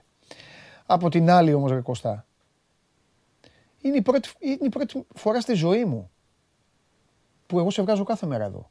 Και εδώ είναι Ναι. και, ακούνε και κόσμος και Οι Παναθηναϊκοί τώρα μας ενδιαφέρουν. Όλοι οι άλλοι ας κάθονται να κοιτάνε. Ναι. Που βγαίνει από το στόμα σου η λέξη. Το η ξάτσι λέ- πει η- στο η σπορ, λέξη- η- Παντελή μου. Με συγχωρείς, το Αν έχουμε το έχεις ξαναζητήσει πει, στο αν το έχεις πει, εντάξει, δεν μπορεί, Έχουμε δεν το, το ξαναζητήσει ξέχασα. το Εντάξει, Πάνο μιλάω και μαζί σα πάνω κάθε μέρα. το Πρέπει να τα μοντέλο. διαβάζω και όλα. Το Θα- έχω- Το ξέρω ότι θα είναι πάθω κουβέντα Alzheimer του καλοκαίρι. χρόνου, αλλά Δεν θες, γιατί είναι κουβέντα που την κάναμε την ίδια το καλοκαίρι. ναι, Λέγαμε πάλι για τεχνικούς διευθυντές κτλ. Ναι. Και λέμε από τη στιγμή που έχει πάει σε αυτό το μοντέλο, από το ανύπαρκτο τμήμα scouting που είχε μέχρι το 21 και το έχει πάει Ναι. στο 2, πρέπει να το φτάσει στο 7. Ωραία. Αν θέλει να δουλεύει το συγκεκριμένο μοντέλο. ωραία. Κώστα μου, μισό λεπτό όμως. Και εκεί, λοιπόν, Μπαίνει μέσα, ο επομένως, Πάοκ, μπαίνει μέσα ο Πάοκ και του αλλάζει τα φώτα. Είναι Μισό. μόνο, Αυτό είναι είναι μόνο, το ότι, άλλο δε- κομμάτι, είναι μόνο ότι Παντελή. δεν έχουν έρθει παίκτες. Όχι, μα αυτό δεν είναι. Είπα Για- στην, στον πρόλογο είπα δύο πράγματα. Ναι. Είναι κομμάτι Ναι. των μεταγραφών, ένα, και δεύτερον το αγωνιστικό κομμάτι. Ναι, ναι, ναι, ναι, το Α, ξέρω. Και α. ξεκινήσαμε από το. Στο αγωνιστικό κομμάτι λοιπόν ο ΠΑΟΚ Πάμε. έχει κυριαρχήσει χθες σε απόλυτο βαθμό με Ναι. ναι. ένα δεκάλεπτο το οποίο απλά κράτησε και πίεσε λίγο παραπάνω ο Παναθηναϊκός από το 30 στο 40 αλλά και πάλι δεν του έβαλε δύσκολα να πεις ότι τον έπιασε το λαιμό και του έχει κάνει και τρεις ευκαιρίες που δεν μπήκανε μέσα. Λοιπόν, ο Παναθηναϊκός δεν έχει την πολυτέλεια επειδή έχει κοντό ρόστερ να χάνει παίχτες. Και όταν τους χάνει φαίνεται και φωνάζει. Επίσης ο Παναθηναϊκός πλέον λειτουργήσε με μια συγκεκριμένη σωστά δομημένη ομάδα με συγκεκριμένες αρχές, αλλά από ένα σημείο και μετά, κακά τα ψέματα, τον έχουν μάθει και οι αντίπαλοι του. Και δεν τον έμαθε μόνο ο Λουτσέσκου που έχει μια ομάδα υψηλότερου επίπεδου αυτή τη στιγμή από τους υπόλοιπους αντιπάλους τύπου Ιωνικού ή Όφη. Ο Λουτσέσκου σε δύο μάτς και ειδικά χθες το βράδυ στην ε, Λεωφόρο τον έχει, το έχει απενεργοποιήσει τα πάντα στο παιχνίδι του Παναθηναϊκού. Το ότι ο Ρούμπεν παρουσιάζει, ο Ρουμπέν, συγγνώμη, παρουσιάζει αυτή την εικόνα στα τελευταία παιχνίδια είναι ότι πλέον όλοι οι προπονητές βάζουν παίχτη πάνω του και το ακυρώνουν όλες τις κινήσεις μέσα στο γήπεδο. Το ότι υπέρχονται οι αντίπαλοι και τον πιέζουν ψηλά, ο Παναθηναϊκός δεν έχει βρει, και αυτό είναι ευθύνη του προπονητή και του τεχνικού επιτελείου. Και αν θες την άποψή μου, ναι, αν έχει γίνει ένα λάθος τις τελευταίες εβδομάδες, είναι αυτό. Ότι δεν έψαξε να βρει το γεγονός ότι οι αντίπαλοι θα τον διάβαζαν πολύ πιο καλά πλέον από ένα σημείο και μετά εναλλακτικούς τρόπους παιχνιδιού. Όταν δεν έχει χάσει παίχτες σημαντικούς όπως ο Αϊτόρ και δεν έχουν καλυφθεί τα κενά τους. Όταν έχει γίνει τόσο προβλέψιμος στο παιχνίδι του και στην ανάπτυξή του και σε όλα τα κομμάτια του. Όταν πλέον έχει χάσει τη συνοχή του, γιατί για μένα όλα ξεκινάνε και τελειώνουν αγωνιστικά πάντα μιλάμε. Σε αυτό το κομμάτι. Παναγιώ ήταν μια ομάδα με συνοχή, την οποία την είχε χάσει εδώ και ένα μήνα μέσα στο γήπεδο. Ο Παναγιώ εφάρμοζε το pressing του ψηλά με 4 και 5 παίκτες σαν ένα κύμα και τώρα βλέπεις να πηγαίνουν pressing κατά μόνας ποδοσφαιριστές. Και αυτό είναι κομμάτι του προπονητή που πρέπει να το λύσει. Γιατί όλα αυτά είναι συνδυαστικά πράγματα. Εννοείται θα είναι σε κακό φεγγάρι και ο Παντελής και ο Σάβα και ο Κώστας, αλλά αυτό το λύνει συνολικά ως ομάδα κάποια στιγμή. Ναι. Αυτά όλα τα πληρώνει. Και επίσης, όταν για παράδειγμα χάνει ένα παίχτη, παράδειγμα τυχαίο, έτσι, το Μάγνουσον. Ο Μάγνουσον πέρα από το αμυντικό σκέλος, που έκανε και αυτός στι γκελίτσες του και στην ε, ο Παπαρίνα έχει κάνει ένα λάθος όπως το έχει πληρώσει ο Παναγιακός, συμμετέχει στο, τουλάχιστον στο 30% του, του χτισήματος του παιχνιδιού. Όταν του λείπει λοιπόν ο Μάγνουσον και είναι τόσο κοντό το ρόστερ, δεν μπορεί να τον καλύψει τέσσερις αγώνες τώρα ο Αχιλέας ο Μπούγκρο, ο οποίος είναι ένας πολύ καλός αμυντικός, αλλά δεν μπορεί να συμμετάσχει στο build-up όπως το κάνει ο Μάγνουσον για παράδειγμα. Και άλλα παραδείγματα. Όταν ο Παλάσιος που παρουσιάζει τη σκιά του εαυτού του έχει πάντα ντουπλαρίσματα πάνω του και η ομάδα υπόλοιπη δεν λειτουργεί σωστά για να τον εκμεταλλευτεί και να δούμε τον Παλάσιος που είδαμε στο δεύτερο ε, περσινό γύρο μαζί με τον Αϊτόρ. Αυτά τα βλέπεις μες στο γήπεδο. Και όταν ένας ικανός προπονητής, αλλά και άλλοι προπονητές, ακόμα και του Λεβαδιακού, διαβάζουν τόσο καλά το παιχνίδι του, ο Παναθυνακό πρέπει να ξαναγίνει, αν μπορεί, πρέπει να βρει εναλλακτικές αυτή τη στιγμή που μιλάμε, αύριο το πρωί, στην Πέμπτη, στο ημιτελικό, προημιτελικό με τον Μπάουκ. Πρέπει να βρει εναλλακτικές, κάτι διαφορετικό με αυτή τη στάνη που έχει και αυτό το τυρί μπορεί να βγάλει και να ψάξει να βρει το κάτι απρόβλεπτος στι μεταγραφέ του. Να ξαναγίνει απρόβλεπτος. Ναι. Δεν το έχει και το πληρώνει. Σε όλα αυτά που είπες, ε, έχεις πει αρκετά σωστά. Το πιο σωστό ε, είναι αυτό ακριβώς που συμβαίνει. Πλέον έχει γίνει προβλέψιμος. Τον πιέζουν σε συγκεκριμένους χώρους. Ναι. Πηγαίνουν σε προσωπικές μονομαχίες τους παίκτες του. Και πλέον Κώστα μου, οι περισσότεροι από αυτούς, κάποιες φορές όπως χθες όλοι, χάνουν όλες αυτές τις μονομαχίες. Και κλάσου, Μένει ένας Παντελή, κουρμπέλης γίνονται- να φωνάζει, να κυλιέται κάποιες φορές. Ξέρεις, παπαφλέσσα προσπαθώ- λίγο, έλα πάμε λίγο κι αυτό. Ε, εντάξει, ναι. Και μετά ναι, και μετά. Οφείλει να το κάνει. Γιατί είναι από τις λίγες προσωπικότητες. Καλά, ναι, εννοείται, για καλό το λέω, δεν το λέω. Αλλά μετά ξέρεις, η μπάλα δεν όχι, παίζεται ναι, και για έτσι. καλό ε, το λέω. Όλοι έχουν περάσει με τέτοιους, αλλά. Α πούμε για παράδειγμα τώρα, τώρα συγγνώμη Σάβα, τώρα το έχουμε πάρει λίγο μονότερο, ζητώ συγγνώμη με τον αδερφό μου. Όχι, θα ξαναπάμε στο Σάβα, δεν μην φοβάσαι Σάβας, μια χαρά. Σάβας Για σας παράδειγμα, κερδίζει έτσι και ας βλέπω- μιλάει ποτέ. Ότι ψάχνουμε τώρα να βρούμε εδώ και ένα μήνα και κάτι το Χουάνκαρ. Ο Χουάνκαρ. Σωστό. Ένας ποδοσφαιριστής, τον οποίο συμμετείχε πέρσι, ήταν στο 50% των επιθέσεων που έβγαιναν από την ε, αριστερή πλευρά, ήταν από τους βασικούς άξονες στην επιθετική ανάπτυξη του Παναθηναϊκού. Πέρα από το γεγονός τώρα ότι ο Λουτσέσκου, οποιοδήποτε προπονητής, θα προσαρμοστεί πολύ καλύτερα πάνω. Ναι. Ο Χουάνκερ έχουμε ξεχάσει όμως ότι πλέον στην πλευρά Ναι. δεν έχει τον Ράιτ. Έχει το Βέρμπιτς. Ναι, Με τον οποίο αδυνατεί να ταιριάξει. ναι. Αγωνιστικά. Ναι. Αγωνιστικά χαρακτηριστικά τους αδυνατούν να ταιριάξουν. Παίζει ρόλο αυτό. Πέρσι, ακόμα και στο ε, πώς θα κούνιαγε το κορδόνι του ο Αϊτόρ ή ο Χουάνκαρ, ο ένας καταλάβαινε τον άλλον. Με το Βέρμπιτς αδυνατεί να Ναι. ταιριάξει αυτό. Και ακυρώνεται άλλο ένα επιθετικό. Ναι. Όλα αυτά δεν, είναι, δεν φταίει μόνο ένα πράγμα για όλο αυτό το πράγμα που βλέπουμε εδώ και περίπου ένα μήνα. Με τις όποιες εκλάμψεις, γιατί στα Γιάννα για παράδειγμα, η εικόνα του, αλλά ήταν με χαμηλότερο επίπεδο αντίπαλο, ο οποίος πήρε όλα τα μέτρα πίσω και τον άφησε τον Παναθηναϊκό να παίζει μπάλα. Υπήρχαν εκλάμψεις, υπήρχαν παιχνίδια στα Γιάννα που όντως η εικόνα του ήταν πολύ πιστική, άστοχος, τρομακτικά άστοχος, πιεσμένος από το 50 και μετά, γιατί έβλεπε την κέλα να έρχεται, αλλά με καλύτερη εικόνα. Αυτά όμως ήταν προς το παρόν εκλάμψεις σε αυτή τη δύσκολη περίοδο του Παναθηναϊκού. Ναι.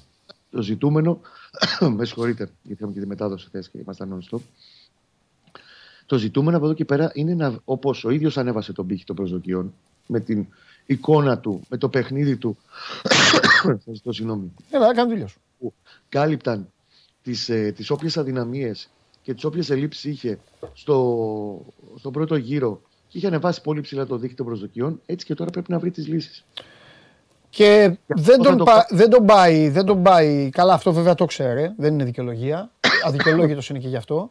Δεν τον πάει και η εποχή. Έχει τώρα να τα βγάλει πέρα με το να αντιμετωπίσει επικοινωνιακά και αποδητηριακά έναν πιθανό αποκλεισμό. Που αν δεν είναι αποκλεισμός και είναι πρόκριση, θα είναι μια πολύ γερή ντόπα. Έτσι όπως έχει γίνει αυτή τη στιγμή το πράγμα. Και από την άλλη, Δευτέρα νύχτα και όλα 9 η ώρα, στο αγαπημένο γήπεδο του Σάββα Τζιομπάνογλου, εκεί που ξυπνάνε όλοι του οι εφιάλτες, Πάντα παγωμένη Τρίπολη. στην πάντα παγωμένη Τρίπολη. 9 βράδυ Δευτέρας. Υπήρξαμε Ε, Σάββα. εκεί Την Τρίτη, την Τρίτη μπορεί να υπάρχει άλλη βαθμολογία. Αλλά τέλος πάντων δεν τα λέμε αυτά. Τώρα πάρουν φορά οι Ωραία. αριθμίδες να, Κάθε να μάτς χαίρονται είναι χωρίς να το έχουν γίνει πρώτο. παιχνίδια. Θα τους πω εγώ πότε να, να το κάνουν. Τέλος πάντων, Σάβα, ε, είναι η μοίρα στην Ελλάδα αυτού που κερδίζει αδερφέ μου και που θριαμβεύει να μιλάει λιγότερο. Τι να κάνουμε. Πάντα αυτό γίνεται. το ξέρεις καλά. Το έχεις ζήσει και από την ανάποδη. Γι' αυτό πολλοί λένε δεν πειράζει, ας κερδίζει η ομάδα και να μην μιλάμε. Για... Λοιπόν, πες μου κάτι και θα σε αφήσω και θα τα πούμε, θα τα πούμε και αύριο διεξοδικά. Αύριο θα μιλήσεις εσύ περισσότερα από τον Κώστα. Ε, το- ε, πρώτα απ' όλα η ομάδα γύρισε, έτσι, το εκμετάλλευε αυτό που λέγαμε, πέμπτη κιόλας. Ναι, ξανά θα, θα επιστρέψει μετά Ναι. για να πάει να παίξει το παιχνίδι. Πόσο, επειδή πρέπει να πάρω και εγώ την εκδίκησή μου από σένα και όλους αυτούς τους λα- λάτρεις του Πάμπλο Γκαρσία. Πες μου, πώς, πώς, πώς είναι η ζωή στη Θεσσαλονίκη με έναν προπονητή ο οποίος δεν έχει τα, δεν έχει τα βασικά μπακ. Φέρνει από τον πάγκο άλλα μπακ. Παίζουν. Ε, Ένα έχει, προπονητή δέσει, που έχει... έχει- δέσει ένα ντουέτο στόπερ που αυτή τη στιγμή το, ζη- το ζηλεύουν όλοι. Το Ίγκασον Κουλιεράκης πατάει στο γήπεδο καλύτερα από όλους εδώ και ένα, ένα, ένα μισή μήνα. Αυτή είναι η αλήθεια. Δεν μπορούμε να πούμε- Νομίζω ότι είναι πολύ σημαντική δουλειά που έχει κάνει σε αυτό το Και δωμάτιο μιλάμε για μια Ίγκασον. ομάδα. Σε διακόπτω για να, σου- γιατί δεν το ολοκλήρωσα. Ναι. Και μιλάμε για μια ομάδα η οποία στα 12 παιχνίδια, αν είμαι λάθος με διορθώνεις, έχει φάει ένα γκολ. Και έχει βάλει 24. Εντάξει, εγώ δεν λέω ότι έχει βάλει, εγώ λέω ότι έχει φάει. Κοίταξε, αυτό που κάνει η διαχείριση του Λουτσέσκου, η βελτίωση που έχει δείξει ο Πάοκ από το, Ναι. α, από το παιχνίδι με την ΑΕΚ και μετά, από την ήττα στο, στο Παπαρίνα και στη συνέχεια είναι πολύ μεγάλο το, το μερίδιο που αναλογεί στο Ρασβάν Λουτσέσκου. Ε, με την ε, δουλειά που έχει γίνει στις προπονήσεις. Αν θυμάσαι πέρυσι, όταν ο Πάοκ πήγαινε από παιχνίδι σε παιχνίδι, Τετάρτη με Τετάρτη, Πέμπτη με Πέμπτη, έχοντας υποχρεώσεις στο Conference League, το παράπονο του Λουτσέσκου ήταν ακριβώς αυτό ότι δεν προλαβαίνω να δουλέψω με την ομάδα μου. Φέτος ξεκίνησε με πολλά νέα πρόσωπα στην ομάδα, πολλούς νεαρούς σε ηλικία ποδοσφαιριστές που όπως λέει και ο ίδιος δεν είχαν παραστάσεις και εμπειρία για να, δι- να είναι διεκδικητές στις ομάδες που αγωνίζονταν πριν και έφτασε σήμερα να παρουσιάζει αυτό το σύνολο που κατά την άποψή μου παίζει πολύ μοντέρνο και πολύ όμορφο ποδόσφαιρο Ναι. πρώτα απ' όλα. Εντάξει. Ναι. Τον έχει Νομίζω στηρίξει ότι όμως, είναι- τον έχει στηρίξει, δεν ξέρω, είναι το αντίθετο λίγο από αυτό που ζει ο Κώστας. Εντελώς το αντίθετο. Δηλαδή, όχι, θα πω, τη, χα- θα πω τη χαζομάρα μου, το κάνω λίγο εικόνα, γυρίζω το χρόνο πίσω. Ο Πάοκ για πολλούς ξεγράφτηκε, ξέγραψε τον εαυτό του πριν τον Νοέμβρη, Νοέμβρη μήνα. Αυτό παιδιά, Τον ξέγραψαν το αυτό άλλαγε, εντάξει και ο ίδιος ρε Σάβα μου, εντάξει τώρα, έκανε πράγματα, έκανε πράγματα, εσύ ε, μην, μην αρχίσουμε Είχε πάλι, θα ένα σε κυνηγήσω. κακό- εσύ είχε ένα έβγαινες και κακό έλεγες εδώ διάστημα στόχος η και δεύτερη θέση, στόχος τα νιάτα, μη με τρελαίνεις εμένα, εγώ δεν ξεχνάω τίποτα. Ελέφαντας Καμίλα κι εγώ, άκου τώρα. Λοιπόν, ο Πάοκ λοιπόν όλο αυτό του λειτουργήσε υπέροχα. Ε, βγ- βγήκε αυτό ο- το, ο- το παοκοβάρος, αχ, ε, πρωτάθλημα, αχ, αχ, αχ, όλα αυτά. Μπήκανε οι νεαροί. Έχει γίνει και στην Τούμπα γιορτούλα. Στο είπα. Μέχρι τώρα. Το κλίμα είναι Κάτσε, παρόμοιο. αυτά αλλάζουνε. Κάτσε, να Όχι, δούμε δεν θα μετά. αλλάξει. Γιατί όταν είσαι. Αν ρώτα και το γουλί, ρώτα και τους Ολυμπιακούς τόσα χρόνια. Γιατί όταν είσαι πάνω, όταν είσαι πάνω, είναι πιο δύσκολο το φορτίο. Σαβά και το, το αχβάχ. Και ο ΠΑΟΚ το έχει ζήσει. Πήρε double. Το καταλαβαίνεις. Ναι, μα σου- μα αυτό που προσπαθώ να σου πω είναι ότι το κλίμα φετ, αυτή τη στιγμή Ναι. στα αποδυτήρια του ΠΑΟΚ, στο γήπεδο του ΠΑΟΚ, είναι όπως ακριβώς ήταν τη χρονιά του Double. Εντάξει. Ακριβώς το ίδιο. Οκ. Ωραία. Θα το δούμε αυτό και πιο μετά. Να Ναι, το δούμε. Είναι ενδιαφέρον αυτό που λες. Πολύ. Λοιπόν, πες μου κάτι, έχει προβλήματα τίποτα; Για την Πέμπτη Ναι. δεν θα γυρίσει κανείς, με τους ίδιους θα πάει. Είναι πάντα περιορισμένες οι επιλογές, κυρίως στα κεντρικά καφ. Ναι. Χθες ο Αουγκούστο συμπλήρωσε τέσσερις κάρτες στη λεωφόρο. Μετατίθεται ένα πρόβλημα σημαντικό για τα επόμενα παιχνίδια πρωταθλήματος. Πιθανότητα Με τον Ολυμπιακό αυτό θα της παίξει, ε; Δευτέρας με το Λεβαδιακό. Ή με την Ναι, ΑΕΚ. καλά. Σε ποια από τα δύο. Με την ΑΕΚ ή τον Ολυμπιακό δεν θα παίξει. Με το Λεβαδιακό, αλλά το θέμα είναι Πλάκα. ότι. Α, με το ε- Λεβαδιακό! Εκεί όμως, Ναι. αν δεν επιστρέψει ο Μάρελ Καντουρί, αν δεν επιστρέψει ο Φιλίπε Σοάρε, Θα παίξει εσύ. η εναλλακτική που έχει θα είναι ο Νίκας Νινούα. Τώρα, ε, στα μεταγραφικά, γιατί υπάρχουν μεταγραφικά στο, στο ΠΑΟΚ, Ναι. η περίπτωση του Κάι Λάριν φαίνεται ότι έχει να βαγίσει. Ο Καναδός επιθετικός επέλεξε την ε, Βαγιαδολίδη να συνεχίσει εκεί την καριέρα του με δανεισμό από την Μπριζ. Ο Πάουκ είχε συζητήσει και για τον Κετζιόρα, τον Πολωνό Μπακ. Ε, δεν είναι και εκεί η τελειωμένη υπόθεση γιατί ενώ θα μπορούσε να κάνει χρήση ο Πολωνός του δικαιώματος που έχουν οι ξένοι που αγωνίζονται σε Ρωσία και Ουκρανία να φύγει χωρίς να αποζημιώσει την ομάδα του. Ο Πάουκ δεν θέλει να μπει σε αυτή τη διαδικασία. Υπάρχει και μια στασιμότητα. Νομίζω όμως ότι το επόμενο διάστημα λίγο θα πέσουν οι τόνοι στα μεταγραφικά. Κάποια στιγμή θα αποφασίσουν στον ΠΑΟΚ ποια είναι η θέση στην οποία χρειάζονται μεγαλύτερη ενίσχυση και θα κινηθούν για να την καλύψουν. Έγινε. Είναι σημαντικό για μένα το γεγονός ότι η ομάδα με τις εμφανίσεις και με την πορεία που έχει κάνει έχει αναθερμάνει την οικογένεια Σαββίδη που είναι από αυτούς όλους που μετέχουν στις μεταγραφές αυτή τη στιγμή αυτή που πιέζει περισσότερο για να γίνουν κινήσεις. Α, και σου λέει ο Μπότο, πω, πω τώρα θα με τρελάνει ο πρόεδρος, ε, θα θέλει παίκτη ο πρόεδρος και τέτοια. Περίπου. Και τρέχει ο Μπότο. Έλα, εντάξει. περίπου, Αυτές είναι οι ιστορίες στην Ελλάδα, γίνονται σε όλα τα αθλήματα, σε όλα τέτοια. Είναι τα ωραία. Ωραία, Σάβα μου. Κώστα, ε, δεν γίνεται να μην σε ρωτήσω. Βλέπεις, ε, χα- ε, το- ε, θε, θέτεις ότι αύριο θα μιλήσουμε για τα διλήμματα του Γιωβάνοβιτς. Αύριο το, στο κρατάω. Αύριο για διλήμματα αγωνιστικά και κατά πόσο τον έχουν επηρεάσει να μου πεις. Τώρα όμως θέλω να, να σας αφήσω η σειρά σου. Λέγε. Θα, θα, τώρα τι γίνεται. Παίρνει, θα, θα πάρει. Είχες πει πρώτα απ' όλα χρωστά παίκτη. Γιατί δεν ήρθε. Κάτι μου είχες πει τη βδομάδα. Ε, καλά δεν θυμάμαι. Προφανώς δεν είναι ευδοκίμηση διαπραγμάτευση που έγινε. Οκ, Με το εντάξει. παίκτη. Εντάξει, εντάξει. εντάξει. Παναθηναϊκός αυτή τη στιγμή μέχρι να τελειώσει η μεταγραφική περίοδος Ναι. και ο Κατσίνοβιτς νομίζω 31 Γενάρη ήρθε πέρσι, χωρίς αυτό να σημαίνει ότι θα είναι σωστό να γίνει και φέτος το ίδιο. Ν- Ναι. Ψάχνει εξτρέμ, όπως έχουμε πει, το βασικό εξτρέμ και ένα παίχτη που θα μπορεί να παίζει σε όλες τις θέσεις μεσοεπιθετικά. Τύπου Λίγκρ και τον ίδιο το Λίγκρ, επιμένω να το λέω. Θα, για, Εντάξει, μένα τι θα που ήταν είσαι, ευχής έργο. εντάξει. Για μένα θα ήταν ευχής έργο να πάρει το Λίγκρ. Γιατί όντως είναι ένας ποδοσφαιριστής που του λείπει με τέτοια χαρακτηριστικά. Αλλά εντάξει, δεν είναι εύκολο γιατί φεύγουν πολύ τα νούμερα. Δεν ξέρω κατά πόσο μπορεί να φτάσει μια τέτοια διαπραγμάτευση. Εκεί έχει εστιάσει σε αυτές τις δύο θέσεις. Τώρα, αν Ωραία. θες να την ανοίξουμε παραπάνω την κουβέντα, πάμε να την ανοίξουμε αύριο να σου πω ότι συνολικά πιστεύω ότι χρειάζεται, αλλά και είναι μια κουβέντα που αφορά και, το, και την επόμενη μέρα. Εντάξει, θα το κάνουμε δυο μας αυτό. Τώρα ε, έχουμε μπει σε ένα mood, ε, σε Ε, ένα mood, αγώνα. παιχ- σε ένα mood παιχνιδιού.